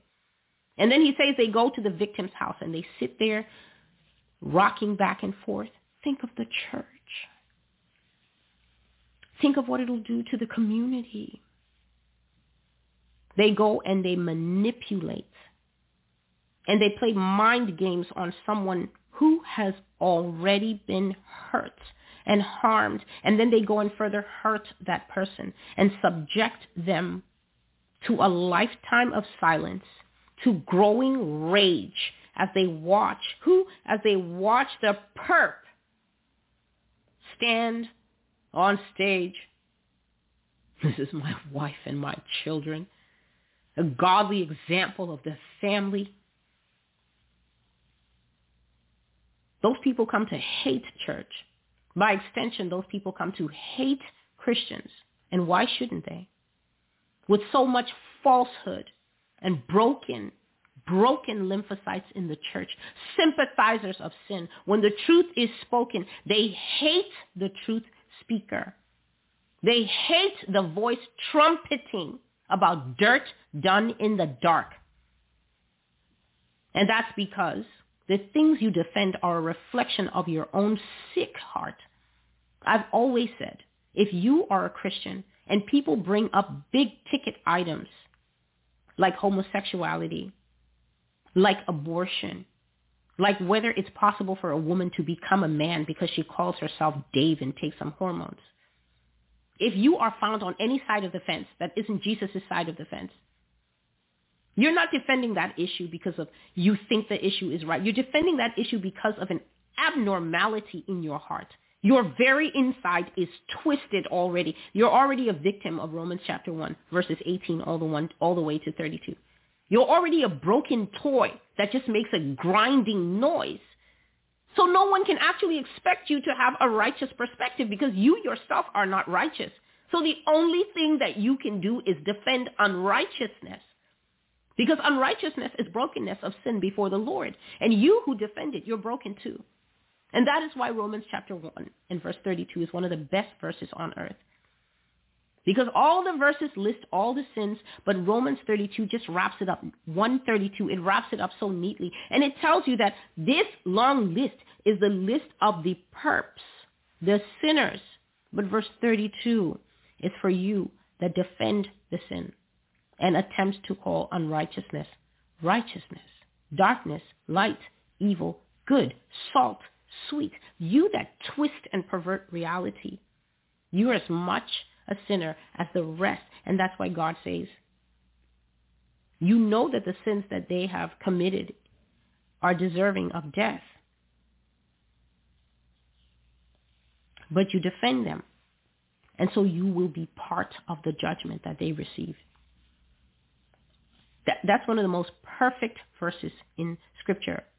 Succinct. If a murder is committed and you try to find reasons that the murderer took that life, when he gets his sentence, you're going to be shocked to hear your name read out as one of the defendants.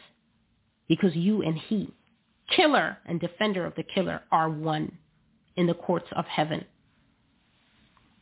If nobody preached that to you on a Sunday, it's worth a look. Criminal charges are coming. Evidence uncovered by witnesses, people who saw it happened, people who were threatened to keep hush, and the victims, people it happened to. And God says we're not going into the era of criminal charges. It will no longer be a private church matter that you can apologize for. You can say, I'll take community time off. They stepped down, but they're back like a yo-yo.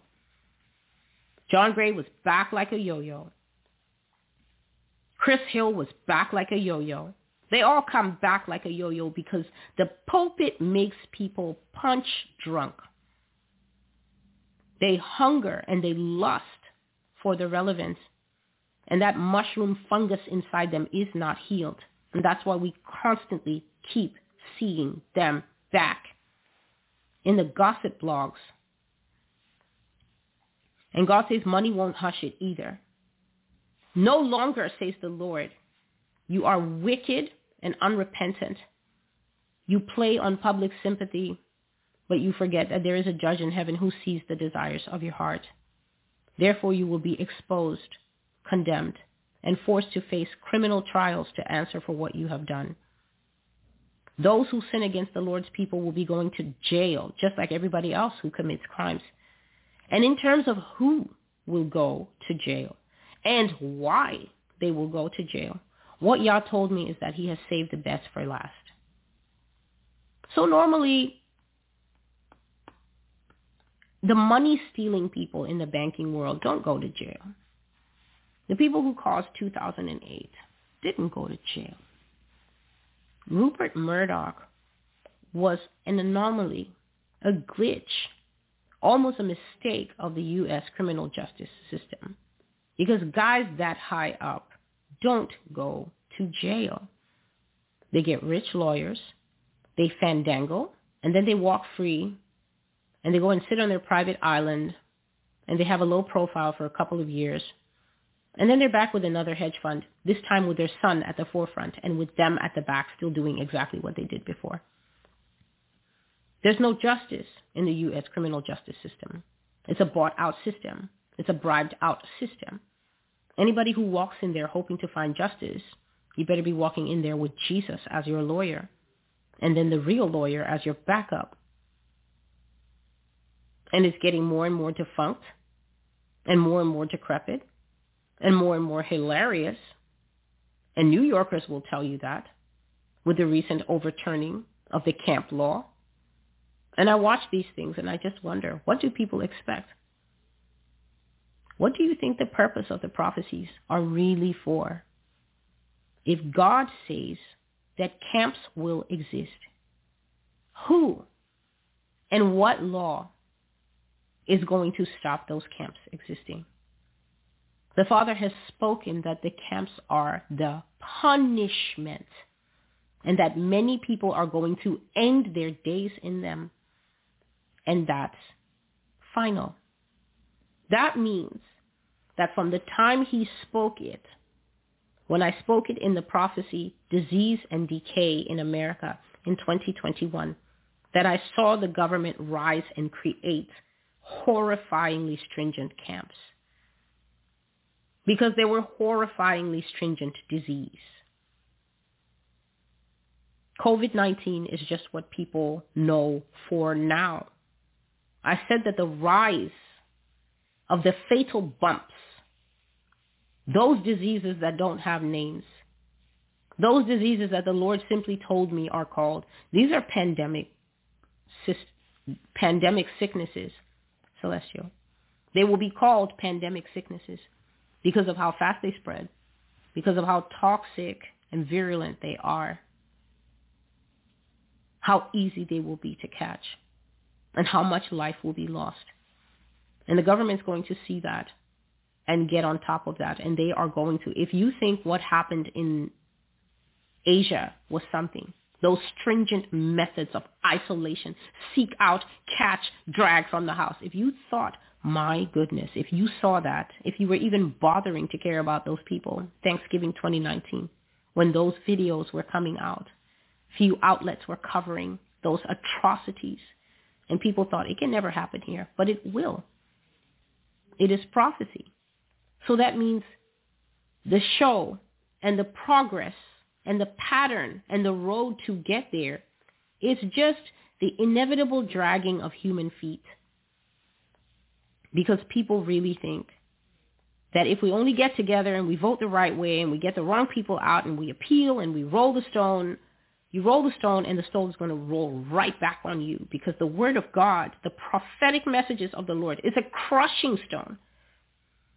And so whoever tries to roll that stone, it will roll right back on you. So smart people, seeing the stone rolling back, will simply move right out of its way. If they appeal and win now, they'll just roll it out another way. And if they appeal here and defeat it, like whack-a-mole, it will pop up in another state where it will not be defeated.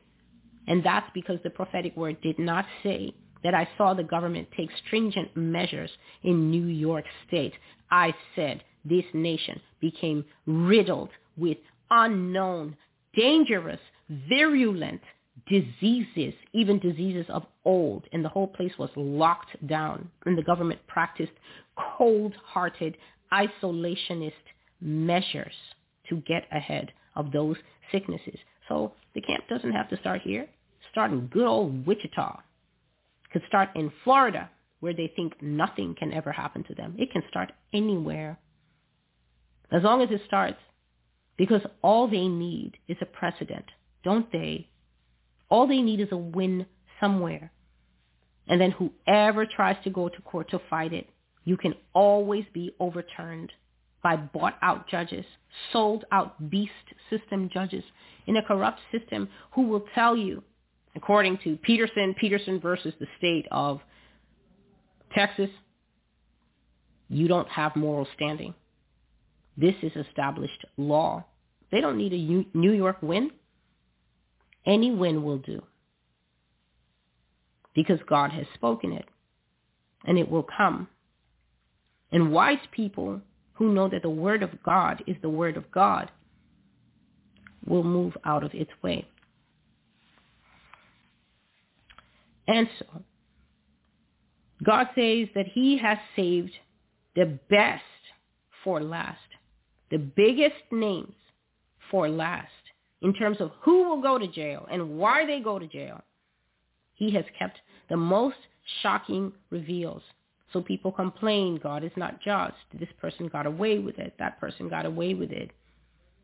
The Bible says that wicked people are storing up wrath for the day of judgment. That means that the names you wanted to see in the eighties and the nineties, unless they died, in which case they've stored up the worst wrath. If they died with those sins upon them, that's the worst wrath. That's eternally out of the presence of God. That's judgment. That's hell. That's no holds barred. That's forever separation with God. That's the worst wrath. But even if they're old and they're still alive, they'll catch them, because God is just, and he won't leave any stone unturned, especially to people who have been sexually victimized. sexually hurt. This thing is a very important thing. I'm not talking to fornicators because they don't know how to value what they have. They're just out there treating pounds like pennies. I'm talking to people who have this kind of thing forced upon them, whether by pastors, whether by your rich boss, whether by the female managers who manipulate the young men and get them to do these kinds of things. This was in one of the live prophecies, to my shock, God talking about female managers who leverage their position to basically rape the young men, force and corner them into relationships that they don't necessarily want to have. And God said some of them do, but some of them don't. But a man can be put in jeopardy of his job, his position, just as easily as a woman.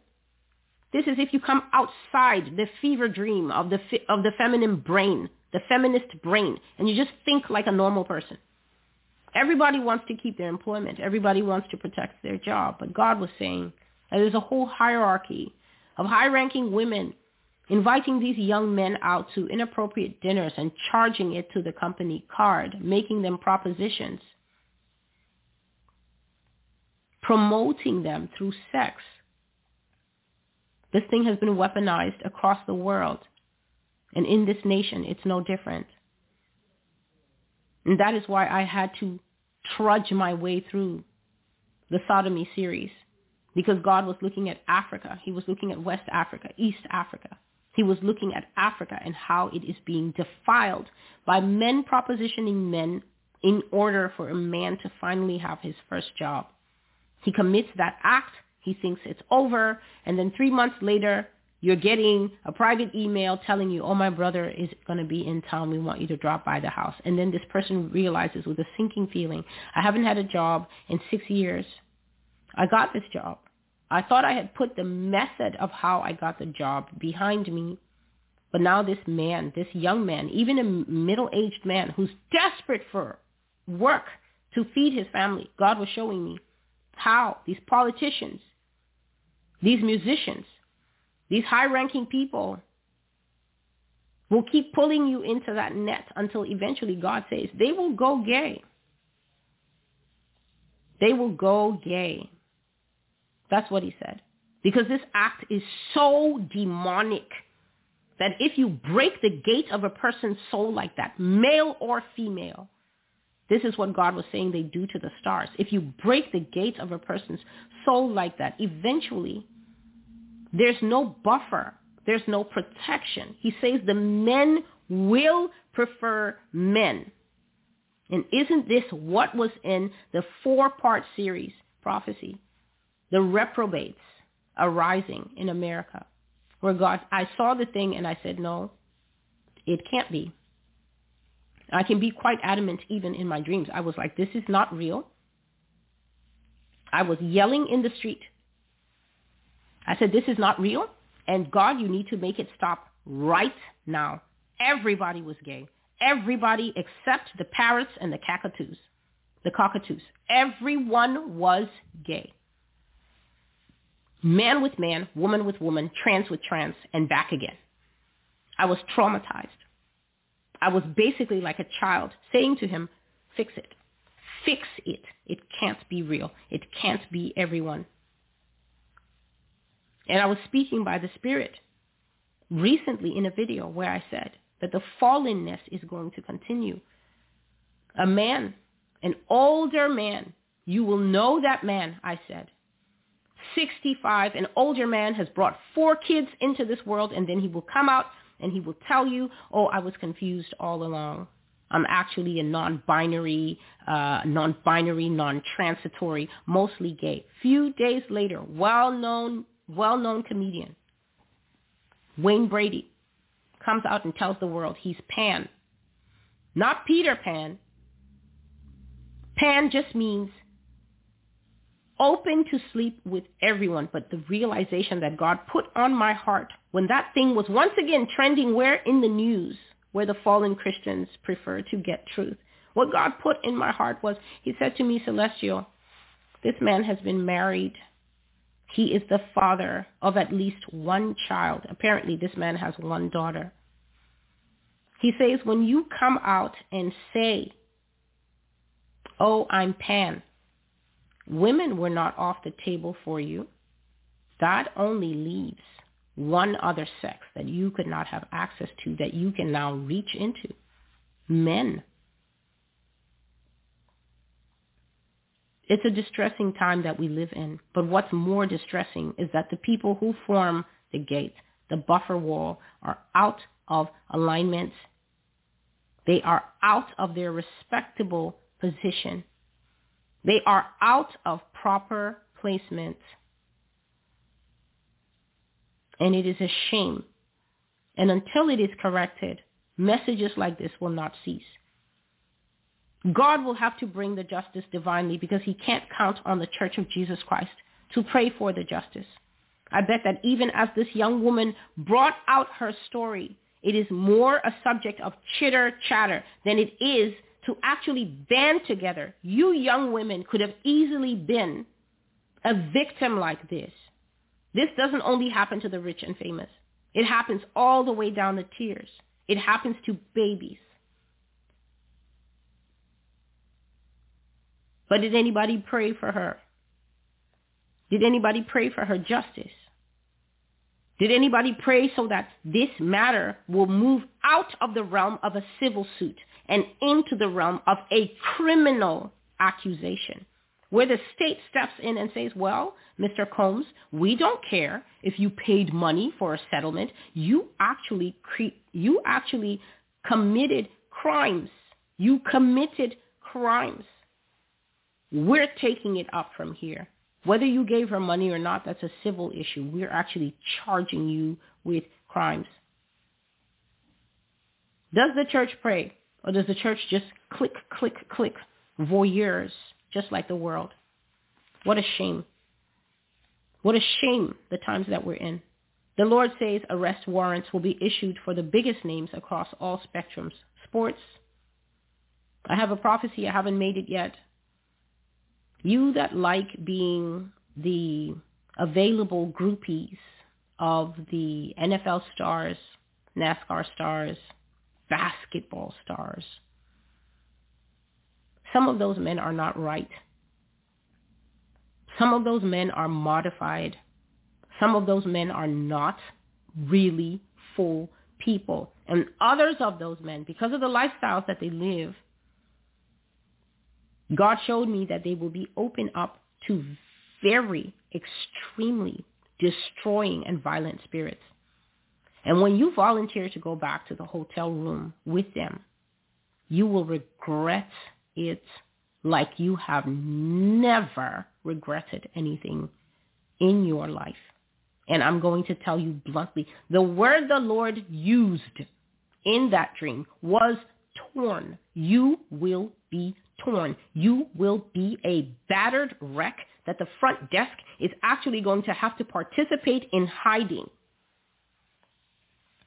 The front desk is going to have to help those criminal young men to hide you because of what they will do to you, male and female. And the Lord showed me, and I wrote it down. It is on my blog.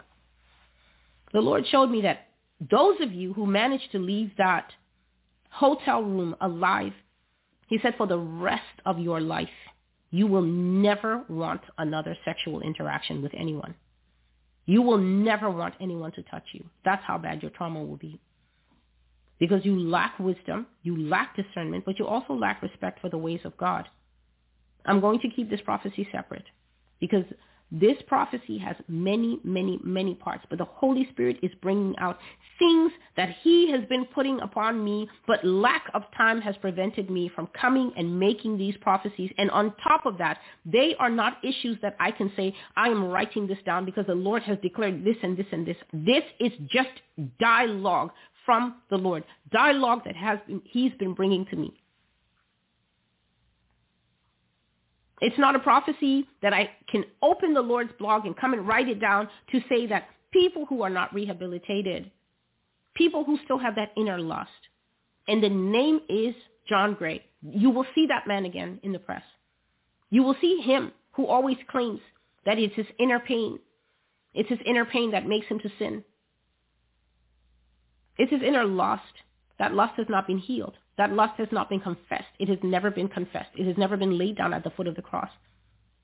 And the Lord says he will even judge his wife. Why? For accepting it. She's an accessory to the to the crime. She's his own lymphocyte, his personal lymphocyte.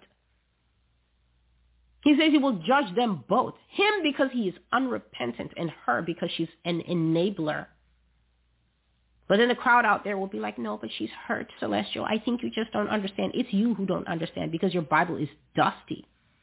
You read from the Bible of your own thoughts. My purple ba- Bible is battered. I've only had it since twenty sixteen, and it looks like it's done ten tours in Vietnam. You don't read your Bible, so you don't know the heart of God. You don't know his will. You think his will is the church of you. You're not trained and you're not submissive to the truth. You go and drink from the fountain of popular culture, victim culture, ally culture, let's love the sinner culture. In the Church of Jesus Christ, the love for the sinner is not contingent. We are told to love our fellow man. But at the same time, we also see that Achan was separated from the rest of the church and stoned. And don't come with that Old Testament thing. The Old Testament contains very graphic pictures of the justice of God. And the, the sickness of the modern church is to think that the justice of God died on the cross with Jesus Christ. You are so wrong. Jesus Christ died on the cross to delay the justice that was owed to each and every one of us. But if we abuse that grace, if we think that the flowing of that blood meant that it's open season on fornication, which I'm going to touch on next, there remains no more sacrifice for sin. Justice will come. And so, I will add two things here. One of those things is this. It's a warning to young people. The Lord has been bringing up this warning for a while now. And like I said, when the Lord brings these things, I, I regard them in my heart. I keep them in my heart. Father, I've heard you. And as your spirit leads, as I'm bringing out these prophecies, I will, I will bring it in. This is the perfect one to bring it in. Reluctant Christians. The people I just spoke about five seconds ago. You think that Jesus' death on the cross means that it's open season on sin. Young people especially. The Lord says that your funerals are near. Go and say it on TikTok. Go and say it on Instagram. She's judging us. She's cursing us. I have no interest in those things. Words are very powerful. They need to be managed. They're very powerful. And the word of the Lord to you is this. Unrepentant sinner, especially the young people, your funerals are near. And the way God brought this message is that he prefaced it with one of the visions that I mentioned when I was doing the young people prophecies, when the Lord shocked this skin off me by showing me what young people do. I knew that un- young people are disrespectful. I knew that they are rebellious.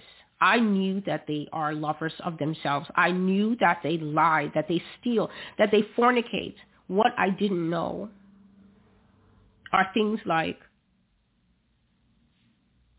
they drug one of them and then ten p- people sleep with that person. I didn't know that something called a running train exists. To drug a person and then use that person and tape that person and then share the video at school and cause that person to probably want to commit suicide or probably need to go into witness protection or probably have to uproot a family because the child simply cannot live in that town anymore. The child cannot have a normal life in that town. Force them to move across the country to give their baby a new life, as new as she could possibly get after going through trauma like that. I did not know until, I did not know that young people are live streaming themselves in in in their own homes using the internet that their parents pay for on these porn sites such as OnlyFans. I had never heard that word in my life until someone who is too young to know about it told me But Auntie, don't you know about this? There are many things I did not know. But in that prophecy, as I was going through the shock of learning, and then as I was beautifully bringing out what God was saying, I saw a vision, and this vision has been coming back to me steadily, steadily, steadily over the last, I would say, six or seven days. And whenever that is coming, from the wide panorama of all the visions that I've seen, all the dreams that I have dreamt over these last eleven years, when something just pops up and just begins to promote itself and lift itself up, then I know God is putting his finger on this thing, and soon this thing is going to come into, it's going to snap into piece like a puzzle piece. It's going to snap into place. It's going to become relevant. And the vision that I saw is the one where I was prophesying and I was saying, young people, you want to keep holding on to sin. You're going to let it go through a funeral. And here's the pity. I said there'll be five of you, same sin, almost like roulette. So nobody on this end of the world will be able to answer why. The five of you do the same thing. The five of you are the masturbation bros. The five of you are the the drug kingpins. You're either selling it to some people at school, or you all buy it and sit and get high together in a group and then compare your trippy experiences. The five of you go around pretending to women that you care about them, sleeping with them. This could be twenty-five, twenty-eight-year-olds. They're not exempt. Declaring love to get sex. Ghost the person. Get together after a month. How many did you get, bro? How many did you get, bro? Five of you, the same sin. Nobody worse, nobody better. The same sin. I saw a funeral. That's the vision that God has been bringing back to me. I saw a funeral, young people, five friends, five boys, all different ethnicities, standing together. One of them died. As his coffin was going down into the ground, all the other boys were standing and their hands were bunched up, the four who were living. As the thing, the button that they pressed, that final goodbye, as it began to go into the ground, I saw the other four hands open and drop. And I said, what a pity. What a pity to be forced to drop your sin because of death. And here's the kicker. You, the one who dies, you won't get a do-over. I said, you will be the testimony that saves your friends. You will be the revival that saves your friends. When you die, the rest of them will find Jesus Christ. The only problem is that you'll be dead, cut off, a tree hacked off before its time, right at the roof, at the roots. The axe will be set to the roots of the trees because some of you are so stubborn. You really think that God is your butler. You think he's going to stand around and wait on you the way the waiter does in a really good restaurant. He will show you different. America, you will let go.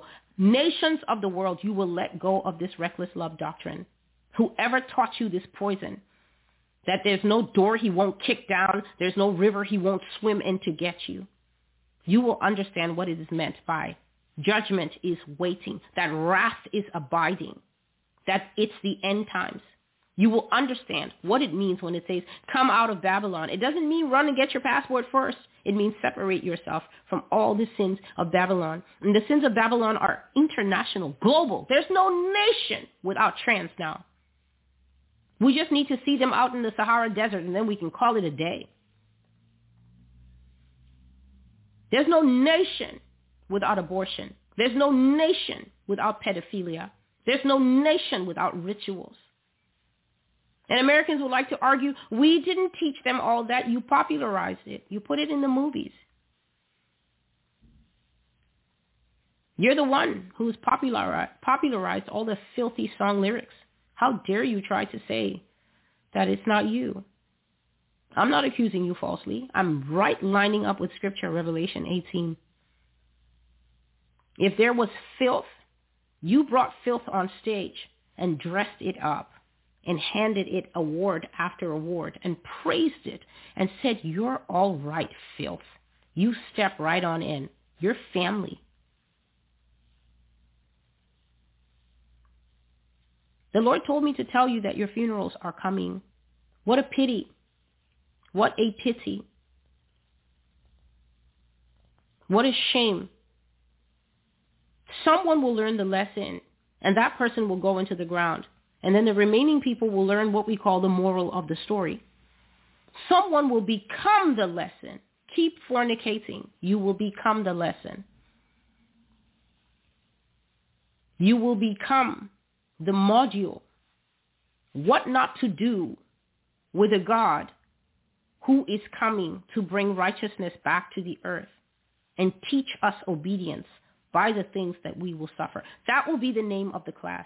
Some people will not graduate from that class, but everybody else who escapes as through fire, those will be the evangelists of the end times, ready to talk to anybody on the train about Jesus. I thought that they dropped the sin. When the other friend went into the ground, his sin took him out, so he didn't get a chance to open his hand. The remaining four bros, they opened their hand, and they dropped the sin. You will drop sin and become justified, not even because you wanted to. And the Bible has stories for people like that. Two names coming to me right now, Nebuchadnezzar and Jonah. After they went through the school of don't mess with God, they came out completely different men. So they got the lesson, and they also lived to get the moral of the story. But Nebuchadnezzar also got the lesson, and his son died. So he didn't get to get the moral of the story. And that's because some people are stubborn. And some people will hear all this and say, I just think she's too hard. And I just think she's this. And and what you think has no bearing on the words that I'm saying, because the words that I'm speaking, they are spirit and they are life. And I know that there are people who will already testify and say, it already happened to me. I saw something happen to my to my cousin, and I, I'm not trying to go out that way. The second thing that I must say, because the Lord woke me up in the middle of the night to tell me this. So I was asleep, and he woke me up to tell me this. And this is to people who fornicate. The Lord told me to tell you that if you are someone who has been coming here for any length of time, and you've been hearing his messages, and you've been hearing his truth, and you've been hearing the prophecy, and you've been hearing that Russia will come and take away people who fornicate, and people who commit sexual immorality, and people who trans. The Lord says that if you are a person of sexual immorality, and you have been listening to the prophecies of the Master's voice, and still going to fornicate, he told me to tell you to leave this place.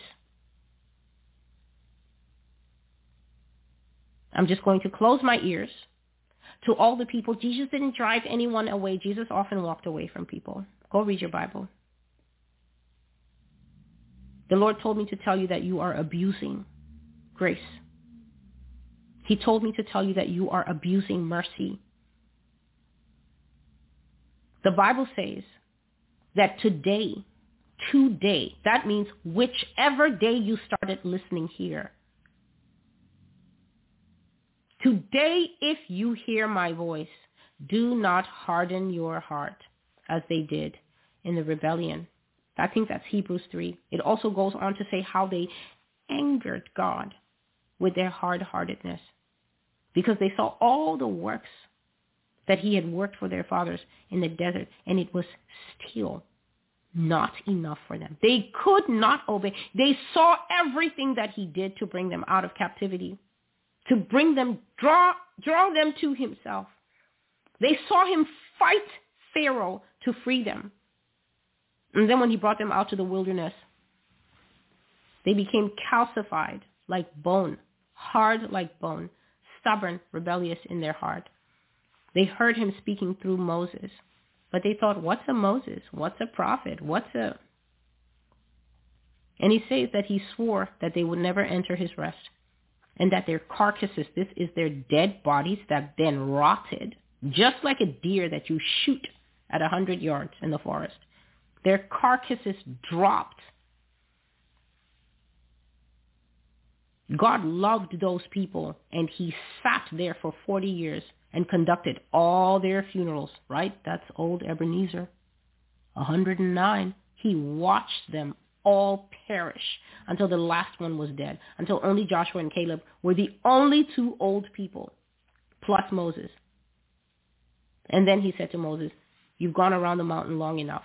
Turn and enter the promised land. It is a deadly thing to mistake God. It is a deadly thing to grow up in a theology that tells you that the God from the first half of the Bible handed over his power to some other person in the second half, and he's not the same person. When he says that I'm the same yesterday, today, and forever, I am the Lord, I change not. This is what he says about himself. But then American theology says, no, no, no, no, he's not like that anymore. God said to tell you, fornicator, that come here and have heard the entire sin series. So you watched it from the beginning. You watched all the videos where he's talking about sexual immorality, how it is an affront to him. It is an insult to God to misuse your temple, to indulge your desires, to put the word of God behind your back and sink to your baser nature, whether it's looking at porn, whether it's lusting after women, lusting after men, whether it's pleasuring yourself, whether it's a secret fetish, you're wearing male boxers, but you're a woman because you're you're you're starting unknown to you. You you claim it's comfortable, but you are already opening the door for your trans journey that we will suddenly see pop up on your Instagram without warning one day, because that's how it starts. The prophecy for that is called, stay true to your own gender. Stay true to your own gender. A prophecy all the way from twenty eighteen, where God shows me that a little crack is all the devil needs to widen it to the Grand Canyon. And you will go gay or go trans, or I don't know if it's possible to be both, but you definitely won't be yourself. If you have been hearing the word of the Lord, to come out of fornication, to stop having affairs if you are married, to stop sleeping around if you are a widower or a widow, divorced. If you have been hearing God say, be holy as I am holy, and you have continued to defy him, I don't know what she's talking about. I think that this is just too tough. It's harder than she thinks. If you think that there's a standard for you and then a standard for everybody else, the Lord told me to tell you to depart this place. And I'm not in a position to know if he's telling you to depart this place, because if you continue to stay here and defy the truth of the word of God, he may strike you. Or if he's simply saying, away from me, out of my presence, go to the life you are choosing, the father you are acknowledging, the father not of faith but of flesh, Satan, Lucifer, the devil. I'm not one for conjecture. I'm one for raw truth as it is given to me. The Lord told me to tell you to get off this place because you are defiant in your sin. Go away. When you humble yourself, when you confess your sin, when you subject your flesh, when you crucify your lusts, when you sit in your house and fast those incubus and succubus off your back, when your skin isn't itching like a junkie for a late night hookup, and you actually want to hear what the word of the Lord is for people who want to know what is on God's mind, then come back. But as long as you are rolling around in those bed sheets, God told me to tell you. He said, tell them, I said, depart this place. So that means that you have now heard what the Lord has instructed me to tell you. And that means that if you keep up that life and you come back here, you are not only proving what the Father has said, that you are defiant against grace, mercy, him giving you time to work through it, him giving you time to cry out. But now you now come back because you're like, it's the internet. She can't stop me. Then you're forgetting the spiritual aspect of all things. You're forgetting that I don't know you and that I can't see you, but somebody does know you and watches you twenty-four seven. Jesus C C T V. You're now stepping into that place where you want to be a pharaoh. And pharaohs always have interesting endings. It's, it's always the same ending, no matter how it happens. The Bible has a ton of pharaoh endings. There were many, many defiant people, but they all ended one way. Because if there's one thing God will always offer all clients, it's justice, equality, and consistency. He is consistent. That is what gives us. That is what is supposed to give us room to trust him. He's always consistent. What he did for people in the Old Testament, he will, and what he did for people in the New Testament, he will do for you now. You can trust him. He always delivers. He's always the same. He doesn't change. He loved them. He loved us. He cared for them. He will care for us. He will care for us even into the camps and beyond whatever the camps contain. But should you defy the living God? Well, Pharaoh's story is there for reference. This prophecy, I will call this a part one. The name of the prophecy will be put on it when I bring it up. This is only the first part. This is the part that the Lord gave me between one to two a.m. on November twenty-fifth, twenty twenty-three. And because it is dealing with justice, it is dealing with God judging righteously, as he says he will in Psalm nine, that he will answer and he will remember blood especially shed. Righteousness is its own reward. So I will call this a part one, and part two of the prophecy will be made because it is very interesting. It's a very detailed dream that the Lord gave me, and that would be a little bit lengthy because I'm not going to leave anything out. And so in good conscience, I will not attach it to this part. This part literally can stand on its own. So until I see you again, the Lord bless you and the Lord keep you, and may every heart, may every heart have heard all that I have said. Because during this prophecy, you have heard all the prophecies. You have heard the names of the prophecies that I have been giving to back up what I am saying. God is not going to tolerate the whitewashing of sin in the church anymore. And since the church, to its shame, since the church is not able to identify sinners in our midst, you don't understand the righteousness of God's process in identifying sin. People today are so corrupt. You are so corrupt, many of you. Satan has worked on your mind so much that you actually think that the process of identifying sin is judging. Don't judge others. We are condemning the sin because sin has eternally been a poison in our midst. The justification of those who protect sin will always say, you will always find out when the next gospel singer comes out gay, at least he's living his truth. Are we saved to live our truth? Is there any mention of our truth from the beginning to the end of the Bible? Aren't we told that our hearts are so deceiving that it's possible for us to walk around fools about our own truth? Can the truth of human beings ever be trusted? Doesn't the Bible say that it is not in man? It is not in man to know his own way. Meaning that someone can come up to you and tell you, you know, we in the office, we, well, we just wanted to talk to you. We feel that you're like this. And then you become offended and angry because you feel they're attacking you. And the truth is, you are like that.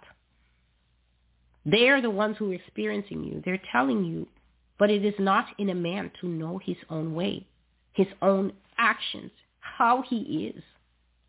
It is the Holy Spirit who will reveal that to us. But the church has been corrupted, inverted, turned upside down. Don't identify sin. Don't point at sin.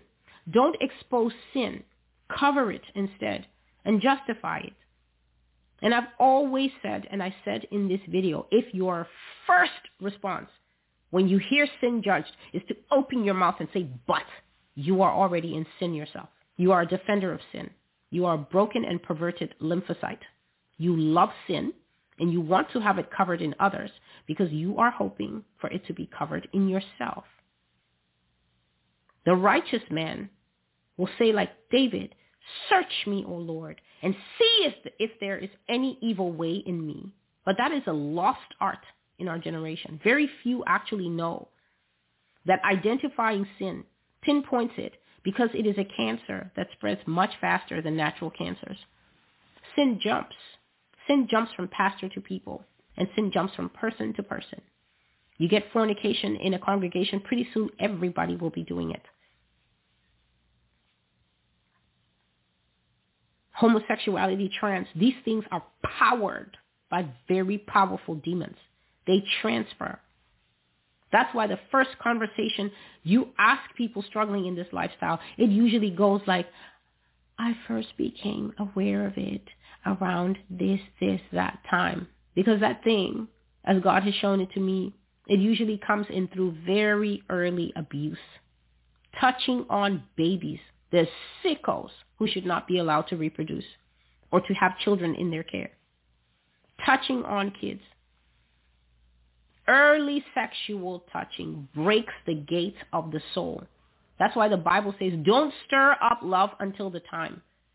Don't go opening doors and kindling things that should not be kindled before its time. But when you abuse children in this way, you tear, you tear those babies. You rip open the gates of their soul. And you give evil ones access. And what they do is they go in there and then they, they nest up. And they wait. Just like sick eggs waiting to hatch, until consciousness comes into the child, until the baby begins to edge into selfhood, knows its name, knows I am a little girl. Those are boys. They all grasp that in the beginning. If they don't grasp that in the beginning, there would be no struggle. Every girl knows she's a girl, and every boy knows he's a boy. The struggle is the rotten egg is trying to burst through, to destroy identity. We are made, we are made by intelligent design. And the intelligent designer has named everything. That is part of his power, the ability to name everything. He is the one who named sky, firmament. He named Adam. And then he transferred to Adam that right, that same creative power to name a thing. And the Bible says the Lord watched to see what Adam would call things, and then whatever Adam called them, that was their name. Cow, sheep, that was their name. Eve, that was her name. So this is a God-given power, identity. And Satan, the twister, the perverter, plants these evil eggs. And as selfhood is established, I am a little girl, I am a little boy, that egg begins to beat. No, you're not. No, you're not. No, you're not. And then in come the architects of insanity now in the last days. Taylor knew that she was a boy when she was two. She couldn't control her bowel movements, but she had nailed complicated sexuality at age two.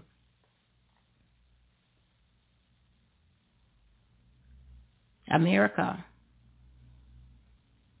Hmm.